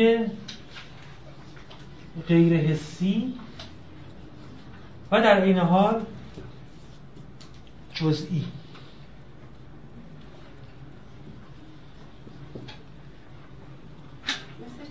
آها این خیلی مهمه. مثل چیش خیلی مهمه؟ درسته؟ اولا که غیر حسی یعنی چی؟ خب اینا که همشون تا حالا داشتیم همون از این پنج پنجگانه ما می‌گیرن یا شنیدنی یا دیدنی یا بویایی از بینه رفت دارن. این این شکلی نیست. اون داده ای که می‌فهمه این شکلی نیست. در عین حال که این شکلی نیست این جزئیه. این ویژگی برای اینا خیلی مهمه چون از دیدگاه اینا امر حسی حتما جزئیه. ها؟ شما وقتی میگین که مثلا آبی دیدم آبی کلی رو هیچ وقت نمی‌بینید یه آبی یه شیء خاصی رو می‌بینید. درسته؟ حتی آبی که تو خیال خودتون تصور می‌کنید باز یه رنگ خاصیه. مثلا همه طیفای رنگ آبی رو در بر نمی‌تونه بگیره دیگه. یه یک طیف خاص از این رنگ رو فقط می‌تونید در یک لحظه تصور کنید. ادراک حسی همیشه جزئیه. امر محسوس همیشه جزئی این ویژگی خیلی مهم و اساسی تو فلسفه است. یعنی حسی یعنی جزئی. یک رابطه خیلی تنگاتنگی بین حسی و جزئی قرار داره. و از اون طرف یک رابطه خیلی تنگاتنگی به همین شکل بین غیر حسی یعنی عقلی و کلی وجود داره. یعنی امر عقلی همیشه کلی. اصلا ویژگی امر عقلی اینه که کلی باشه. مثلا وقتی ما میگیم که که از مفاهیم صحبت می‌کنیم مفهوم انسان همیشه کلی اصلا مفهوم انسان امکان جزئی بودن نداره. هیچ مفهومی هر مفهومی که شما تو عالم فرض کنید به اعتبار اینکه مفهوم یعنی دستگاه عقل تعلق داره کلیه. مفهوم جزئی اصلا نداره. با اینکه گاهی فکر می‌کنیم برخی مفاهیم جزئی یعنی تو منطق میگن مفاهیم به دو دسته جزئی و کلی تقسیم میشن. ولی در نظر دقیق خود منطقدانان میگن در واقع مفهوم جزئی نداریم. مفاهیم همه کلی هن. یعنی ذاتا کلی هن. ولی حالا به اعتباراتی گاهی میگیم که اینا محدودتر قلم روی اطلاقش بر چیزهای دیگه ولی این یک چیز شگفت انگیزیه ها چون هم غیر حسیه و در این حال جزئیه توی غیر حسی بودنش معنیش اینه که از حس فراتر رفته ولی به عقل نرسیده درسته برای همین چون به عقل نرسیده جزئیه. یه چیز بینابینی انگار هست. چرا چنین چیزی از این چی و چرا اصلا چنین چیزی رو قائل شدن؟ گفتیم که اینا وقتی میگن که ادراک ها ادراک توی حیوان تو مرتبه نفس حیوانی وجود داره. خب نفس حیوانی بعد چیزایی رو میشنوه می‌بینه چیزایی رو می‌بینه تخیل هم داره حافظه هم داره هیچ اشکال نداره خیال هم داره همه اینا رو ثبت و ضبط تا هیچ اشکالی نداره. ولی حیوان یک کار دیگه ای می‌کنه که ظاهرا هیچ کدوم از اینا نیست. مثلا حیوان که این مثالی که توی کتاب اینا خیلی زیاده مثلا یک گوسفند وقتی گرگو می‌بینه میترسه و فرار می‌کنه. ها؟ خب اون چیزی که بهتر میگیم خیلی چون این که اولا ادراک استینه چون که خب من یه گرگو می‌بینم دیگه. گرگ که با دیدن گرگ کسی فرار نمی‌کنه فعلا دیدم یه چیزی دیدم. ها؟ به توی نظر اینا هم عقلم حیوان نداره که مثلا بدونی موجودات خطرناکی هستن باید از اینا فرار کرد سغرا کبرا بچینه استدلال کنه فرار کنه. پس چی داره؟ یک درک وهمی به قول اینا داره ها؟ یعنی میگه وقتی که گرگو می‌بینه اداوت و دشمنی و خونخارگی رو که توی این هست ها؟ می این فهم کنه با مفهوم مثلا وحشی بودن یا مفهوم اداوت مفهوم اداوت مفهوم کلیه. حیوان از دیدگاه اینا نمی‌فهمه. ولی خب می‌فهمه که این باش دشمنی داره. این دشمنی این رو می‌فهمه. دشمنی این همه جزئیه دیگه. دشمنی این حیوان خاص. مثل اینکه مثال دیگهش برای شما جالب‌تر احتمالاً عشق. ها؟ عشق هم می‌تونه تو علاقات وهمی قرار بگیره. یعنی شما احساس یه آدم دیگر رو به خودتون می‌فهمید. ممکنه هیچ مفهوم از عشق تو ذهنتون نباشه. مثلا این مفهوم درک نکنید نه که تعریف چیه چه جوریه. ولی علاقه آدم دیگه به خودتون می‌فهمید. ها؟ یک ادراک حسی هست و نیست. حسی هست چون حسش می‌کنید ولی حسی چون هیچ صورت و شکل و اندازه و اینا اصلا نداره. چه چیزی که یک نوع حس جزئی یا امر غیر حسی جزئی رو بهش میگن؟ آره و شیشم این وهم به اصطلاح اینا میگن معانی معانی جزئیه اصطلاحی خودش خودشون نمیگن ادراک غیر اسمی اصطلاحی که ما کار بریم یعنی معانی و یعنی معانی جزئیه که همین پارادوکسیکال یعنی معانی یعنی هم مفاهیم اینا ظاهرا بعد همیشه کلی باشن ولی این یه معنیه که جزئیه. البته تو خود فیلسوفای مسلمان اختلافی هست که آیا واقعا یه قوه مستقل هستش نیستش؟ مثلا ملا صدرا یکم با این تقسیم بندیه مشکل داره.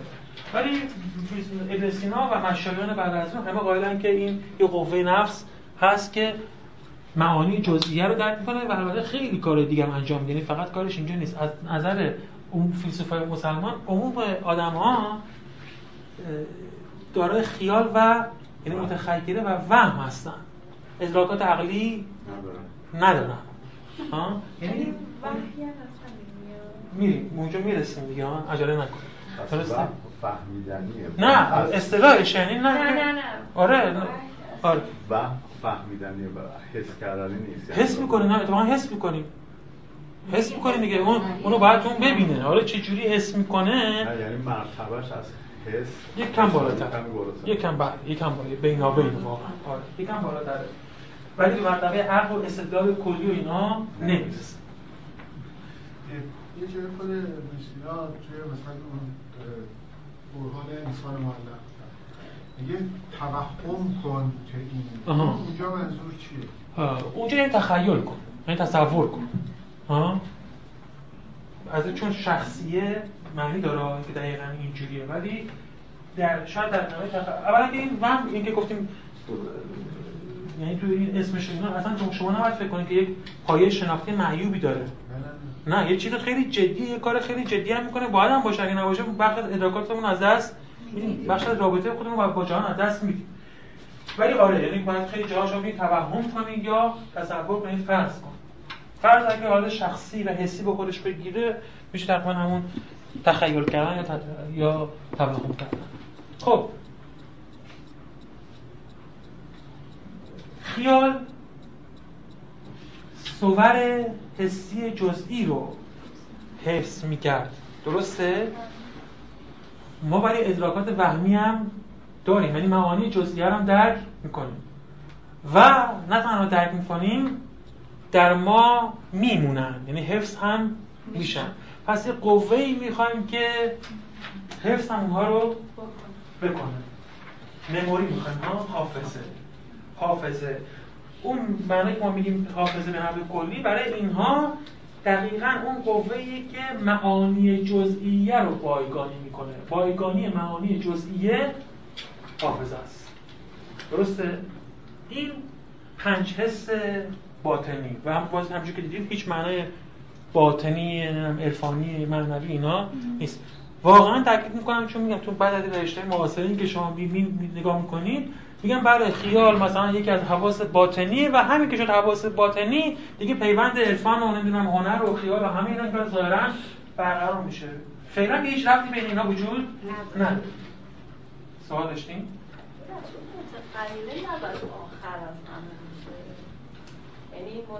نمی‌تونه توی به یه معنی که شما میگین حرفتون درست و متینه ها؟ ولی چرا احتمالاً اینجا؟ حتی این تقسیم اینا معمولا اینجوری نکشیدن و سلسله ترتیب مراتبش نکردن. ولی ترتیبشون هم تقریبا همینه. حالا من اگه بخونیم این ترتیبش تقسیم تقریبا همینه. چرا این متخیله اینجاست؟ احتمالاً به خاطر اینکه متخیله دقیقاً به صورت‌های حسی مرتبطه. یعنی تو معانی جزئی نمی‌تونه آره توی معانی جزئیه دقیقا بهش نمیگی متخیله اگه وارد بشه. من واقعا ندیدم که به این دقت کردم اتفاقا که مثلا اون اونجا هم استفاده می‌کنن متخیله رو یا نه. چیز خیلی دقیقی ندیدم. یعنی شاید جا داشته که مفکره اون چیزی که تو عقل و موهومات داره مثلا کارش انجام میده و متصوره جای مصوره جای چیزی که تو صورتهای حسی. ولی چنین تفکیک اونجا وجود این نه. مثلا مشترک با هم ترکیب کنه. متخیل یعنی؟ نه. ولی خود متوهمه خود متوهمه از تا اینا یک کم میگم بالاتر از بقیه قرار می‌گیره. یعنی احتمالا این کارا رو شاید خود متوهم بتونه انجام بده. با اینکه این تو مبنای بحث اینا خیلی حرف متینی نیست که بگیم که یه قوه می‌تونه چند تا کار انجام بده. چون اصلا مبنای تقسیم قوا اینه که هر قوه یک کاری به اعتبار اون کاری که انجام میشه قوه انجام می‌گیره. قوه ای نداره که مثلا چهار تا کار رو با هم دیگه انجام بده. یعنی چهار تا قوه. ها ولی احتمالا یه چنین چیزی من کمی دقت کردم اون بحث بعد تا جایی که جستم نه چنین بحثی نبود ولی آره میشه گفت این تقسیم بندی اینجا وجود داره و به این اعتبار متخیل قبل از متوهم است که ناظر به اولا ناظر به صور حسیه ببخشید شما گفتیم که ما تصویر رو آره. تو آینه می‌بینیم آره. ولی آینه حفظش نمی‌کنه ولی ما حفظش می‌کنیم اونو تو متخیل حفظ می‌کنیم نه متکارش حفظ نیست که. خب پس تو خیال تو خیال؟ خیال خیال بایگانی حسیه خیال ما حفظ می‌کنه. درسته؟ آینه خیال نداره. حالا خیلی هم مشکلی بیش نمیاد. شما نداره. حافظه هم نداره دیگه آره دیگه. ما این اصطلاح رو ما امروزه این- اینطور یه چیز می‌دونیم. مشکلی هم بیش نمیاد شما اینا رو با یه چیز دیگه اصطلاح بگیم. ولی اینا می‌گفتن چون اون مال صور حسیه این مال معانی جزئی است دو تا اسم براشون می‌ذاریم. اونو میگیم حافظه اونو میگیم خیال. ولی در واقع هر دوشون چی هم اگه گیج میشیم خیال همون حافظه. است. ها؟ اینا کارشون بایگانیه. ولی به اعتباری که دو نوع چیز متفاوت رو بایگانی می‌کنن شدن دو تا قوه متفاوت. آینه یا آب حافظه نداره. ها؟ مموری نداره. نمی‌تونه تصاویر ما رو نگه داره. متوهمه که نمی‌تونه تغییر تونه ادراکی که کرده به وجود ظاهرا نباید بتونه بله. بله. پس با متخیله خیلی متفاوته متخ... تنها قوه که می‌تونه تغییر به وجود بیاره آره این درسته. ولی چون یه بحث دیگه غایبه تو این متن. یعنی که آیا حالا معانی جزئیه رو ما با هم ترکیب می‌کنیم یا نمی‌کنیم؟ و اگه می‌کنیم کی این کارو می‌کنه؟ درسته. ظاهرا این تناقضه که به قول شما باید کار ترکیب بهش نسبت داده شده متخیله است. ولی گفته نشده که متخیل صور وهمی رو هم با هم ترکیب می‌کنه. پس یا باید خود متوهمه این کارو بکنه یا قوه بالاتری مثل عقل باید بیاد صور این رو با هم دیگه ترکیب کنه که عقل این کارو می‌تونه بکنه چون این سرشش معانیه شاید بتونه به این راه پیدا کنه توی این فلسفه. ولی کلا بحثی که خیلی دقیق من ندیدم که دقیق یعنی سوال خوبیه خیلی جذابه ولی من خودم گشتم ندیدم که دقیقا در این چیزی گفته باشه که گفته باشن که ترکیب ترکیب وهمی رو کی انجام میده.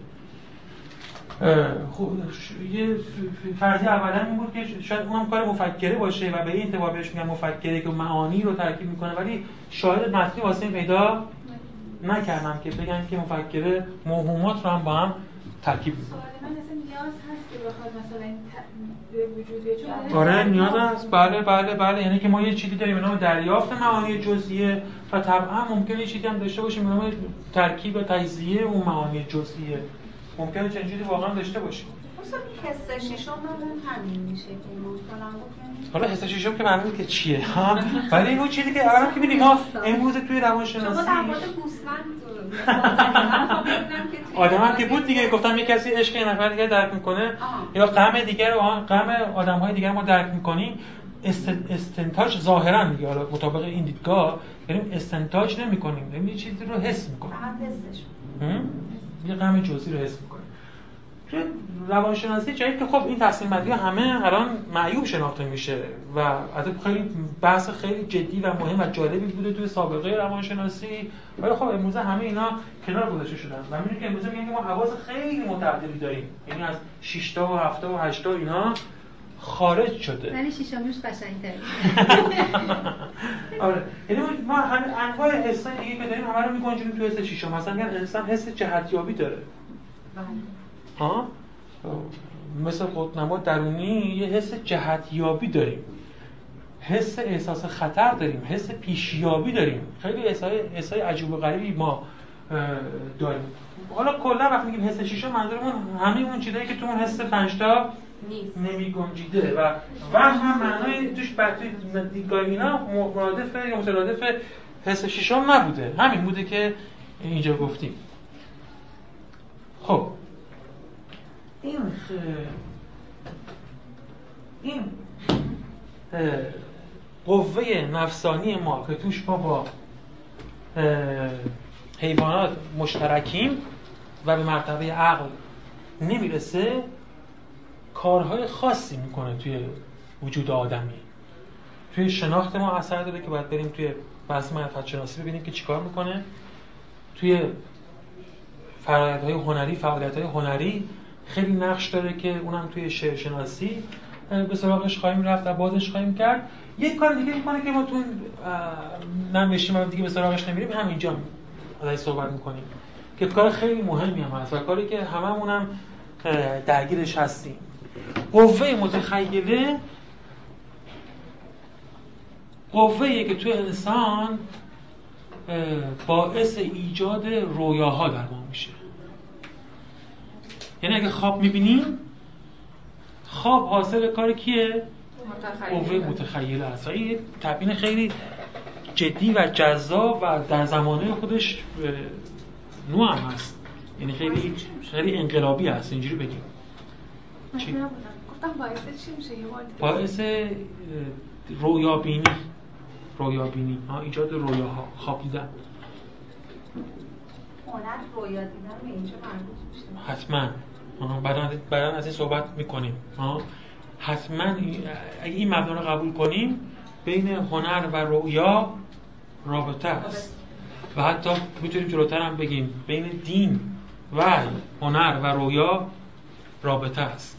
ها بعدا ازش صحبت می‌کنیم. این ببخشید از قدسیت از کجا معلوم نزد اینا که نمینداخته. ها؟ به حالا سریعش توضیح میدم که چیکار می‌کرد و چرا از قدسیت به قول شما نمینداخته. اه، ولی خب بالاخره بحث جالبیه و سر جای خودش بعد ازش بحث کرد این این تعبیر هم ارسطو اولا. ولی باز توی ارسطو خیلی محدوده. این که ارسطو دو سه تا رساله در مورد رویا داره. در مورد خواب و رویا و رویابینی و پیشگویی ها در رویا. رساله خیلی جذاب و جالبی هم هستن. یک تبیین خیلی معمول خیلی گسترده که تا همین امروز هم در مورد رویا وجود داره اینه که رویا واردات دیگه.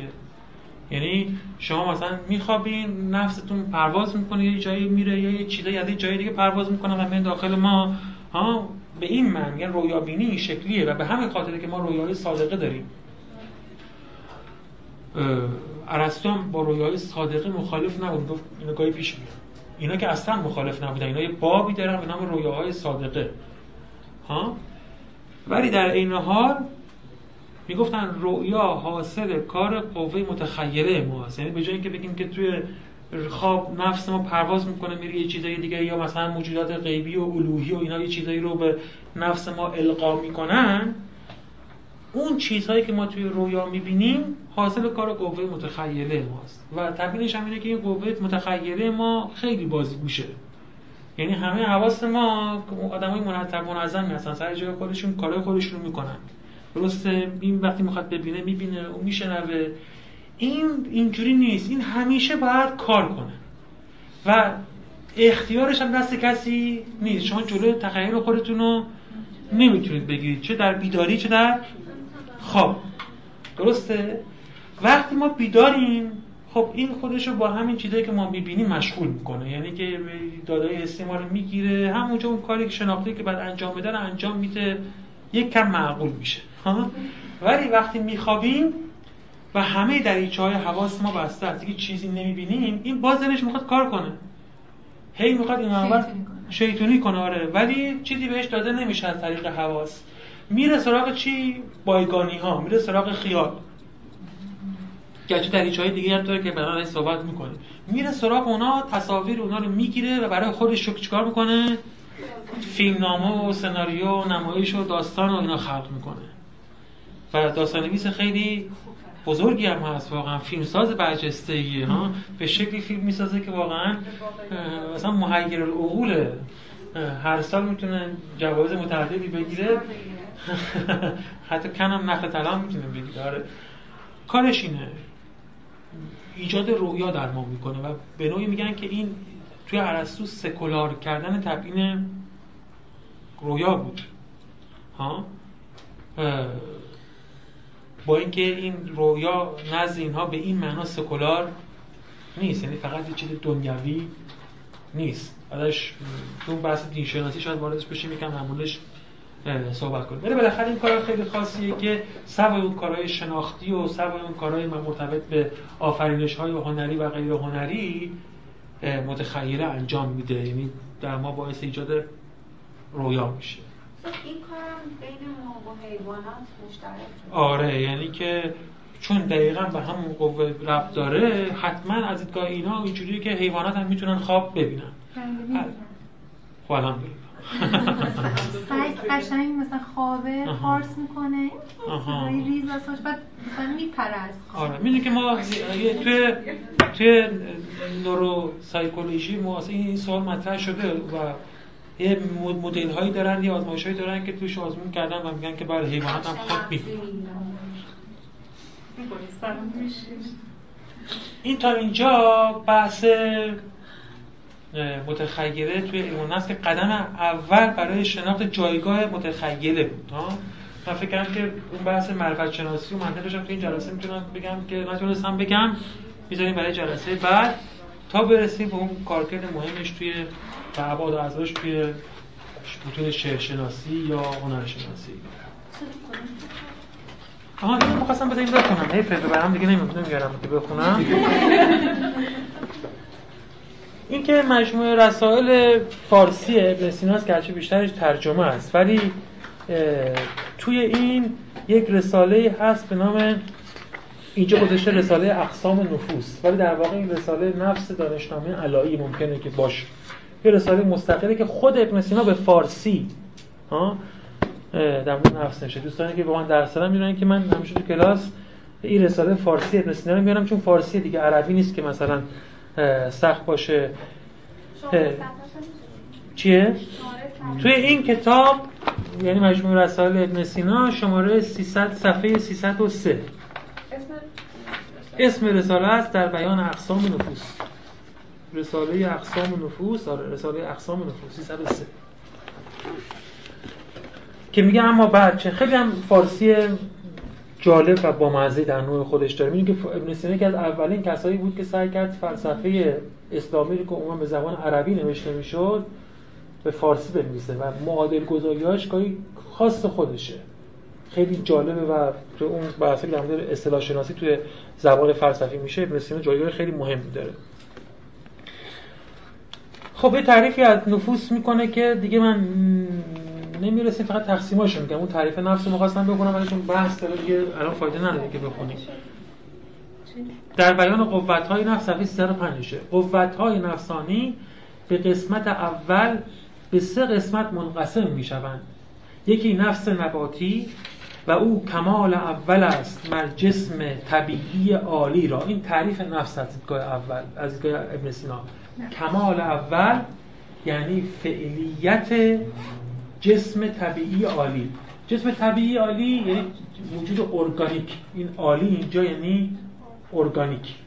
یعنی اعضاش با همدیگه رابطه دارن با همدیگه کار انجام میدن توی یک ترکیبی کار انجام میدن. جدا جدا کارشون انجام نمیدن. این موجود یه فعلیت داره یعنی یه مرتبه کمال داره یا به اصطلاح فلسفی صورت داره. حالا این بحث فنی که آیا صورت و کمال اول توی فلسفه اسلامی با هم یکی هستن یا نیستن؟ توی ارسطو یکی هم صورت همون کمال اوله. کمال اول یعنی چی؟ کمال اول در مقابل کمال ثانی مطرح میشه. یعنی ما که انسانیم کمال اولمون اینه که مطابق تعریف ارسطویی عقل داشته باشیم.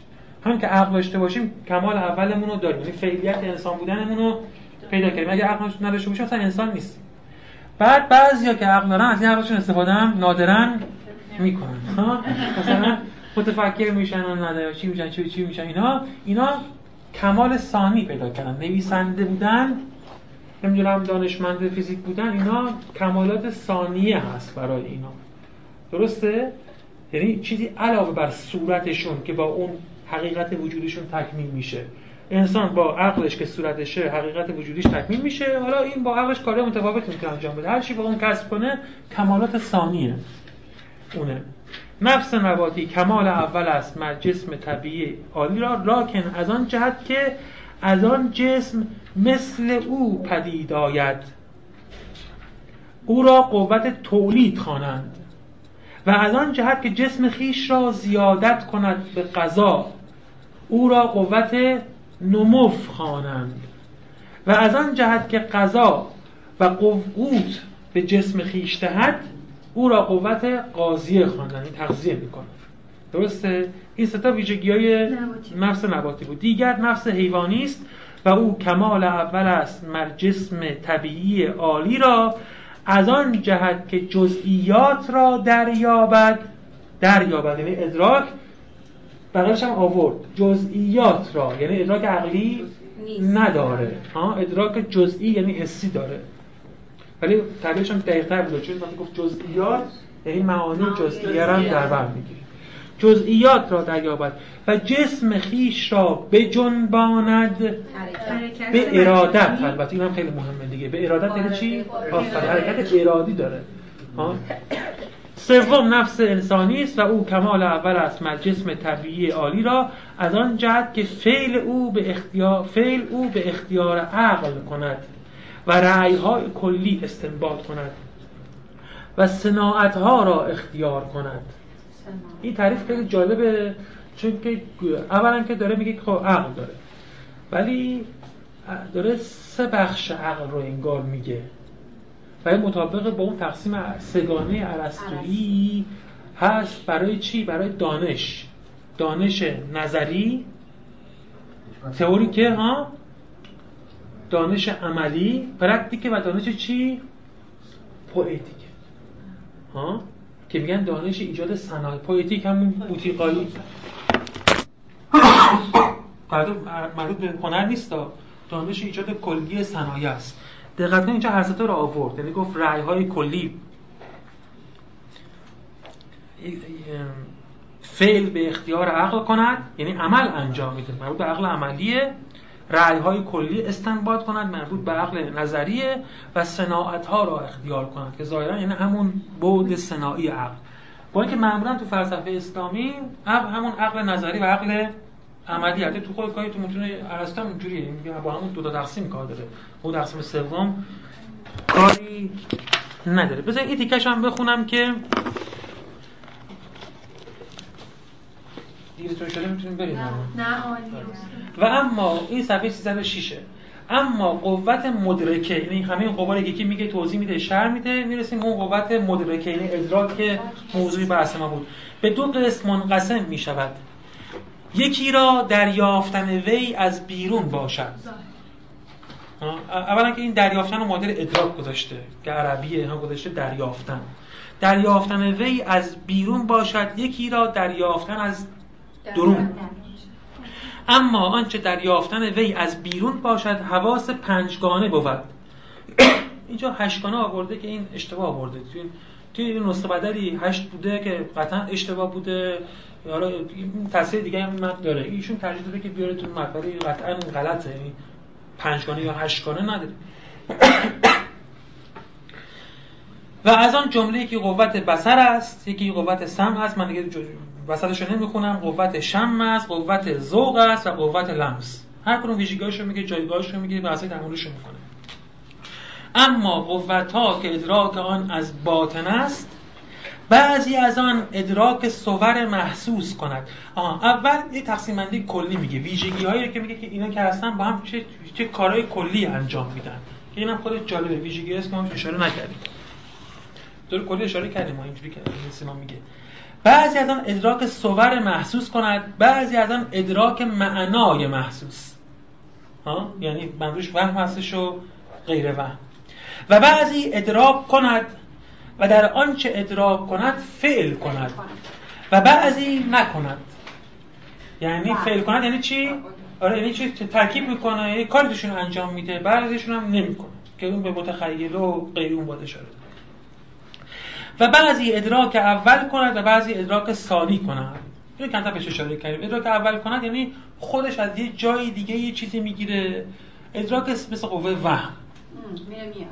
یعنی از بیرون انگار داره یه چیزی رو خودش می‌گیره. ولی متخیل خودش از بیرون چیزی از یه ادراکی روی اون ادراکه ادراکی انجام میده. ادراک ثانی کنند منظورش اینه.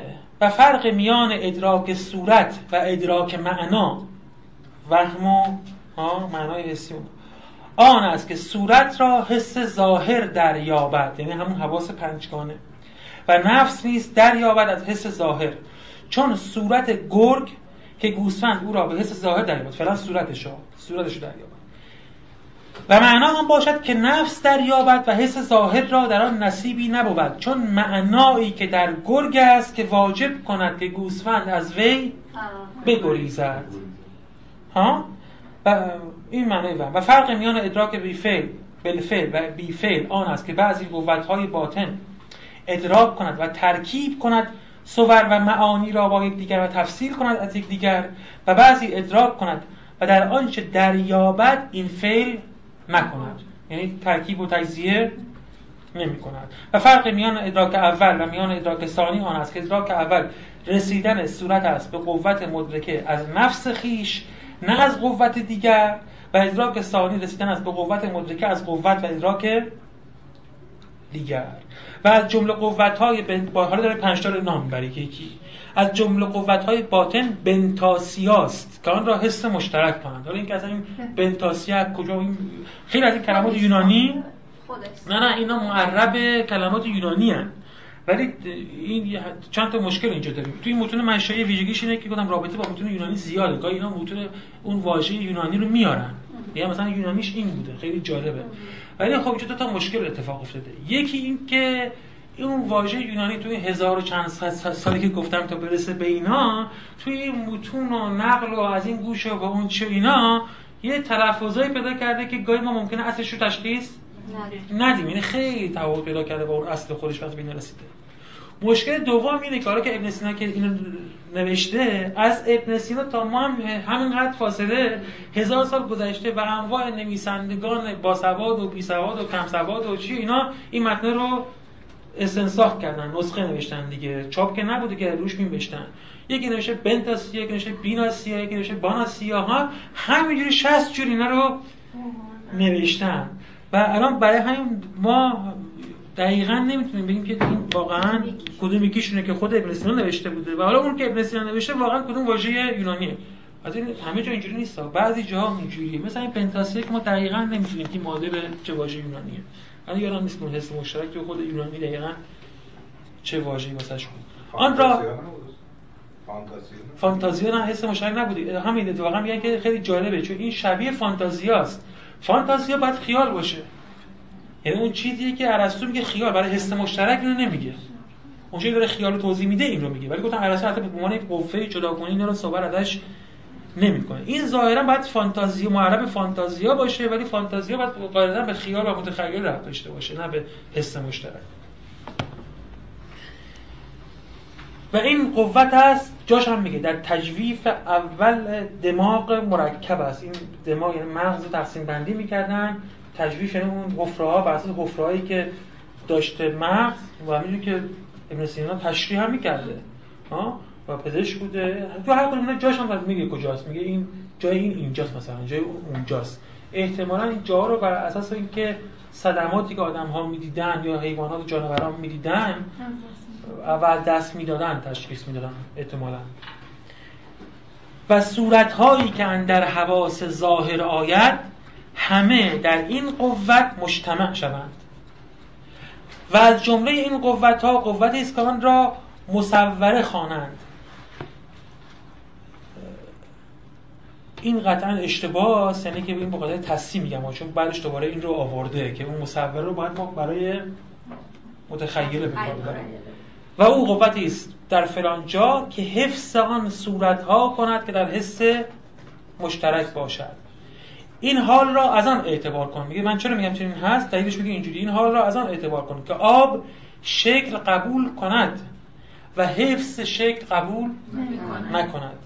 و این جمله قوتی است که او را متخیله و از این جمله ازش اینجا افتاده. و از این جمله قوتی است که او را متخیله و متفکره نیست خوانندش. در فلان جا و و فعلش ترکیب و تفصیل صور و معانی است تفصیل یعنی جدا کردن دیگه. فصل فصل کردن جدا کردن. کارش هم تفصیل و تصویر. بعد از آن قوت متوهمه است. مرکب است در آخر تجویف فلان از فلان. ادراک کند. معانی نامحسوس را. ولکن نامحسوسات چون معنای منفره که گوسفند از گوگر از گرگ دریابد. یعنی چیزی که نفرتی که توی اون پیدا می‌کنه. و بعد از این قوتی است که او را حافظه خوانند و او جاش فلان جاست و حفظ معانی کند که قوت وهمی دریابد.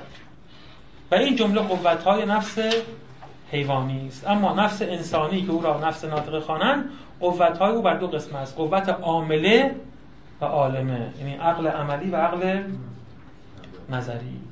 این این قسمت مربوط به قوای ادراکی و جایگاه متخیله توی اونها. سلامت باشید.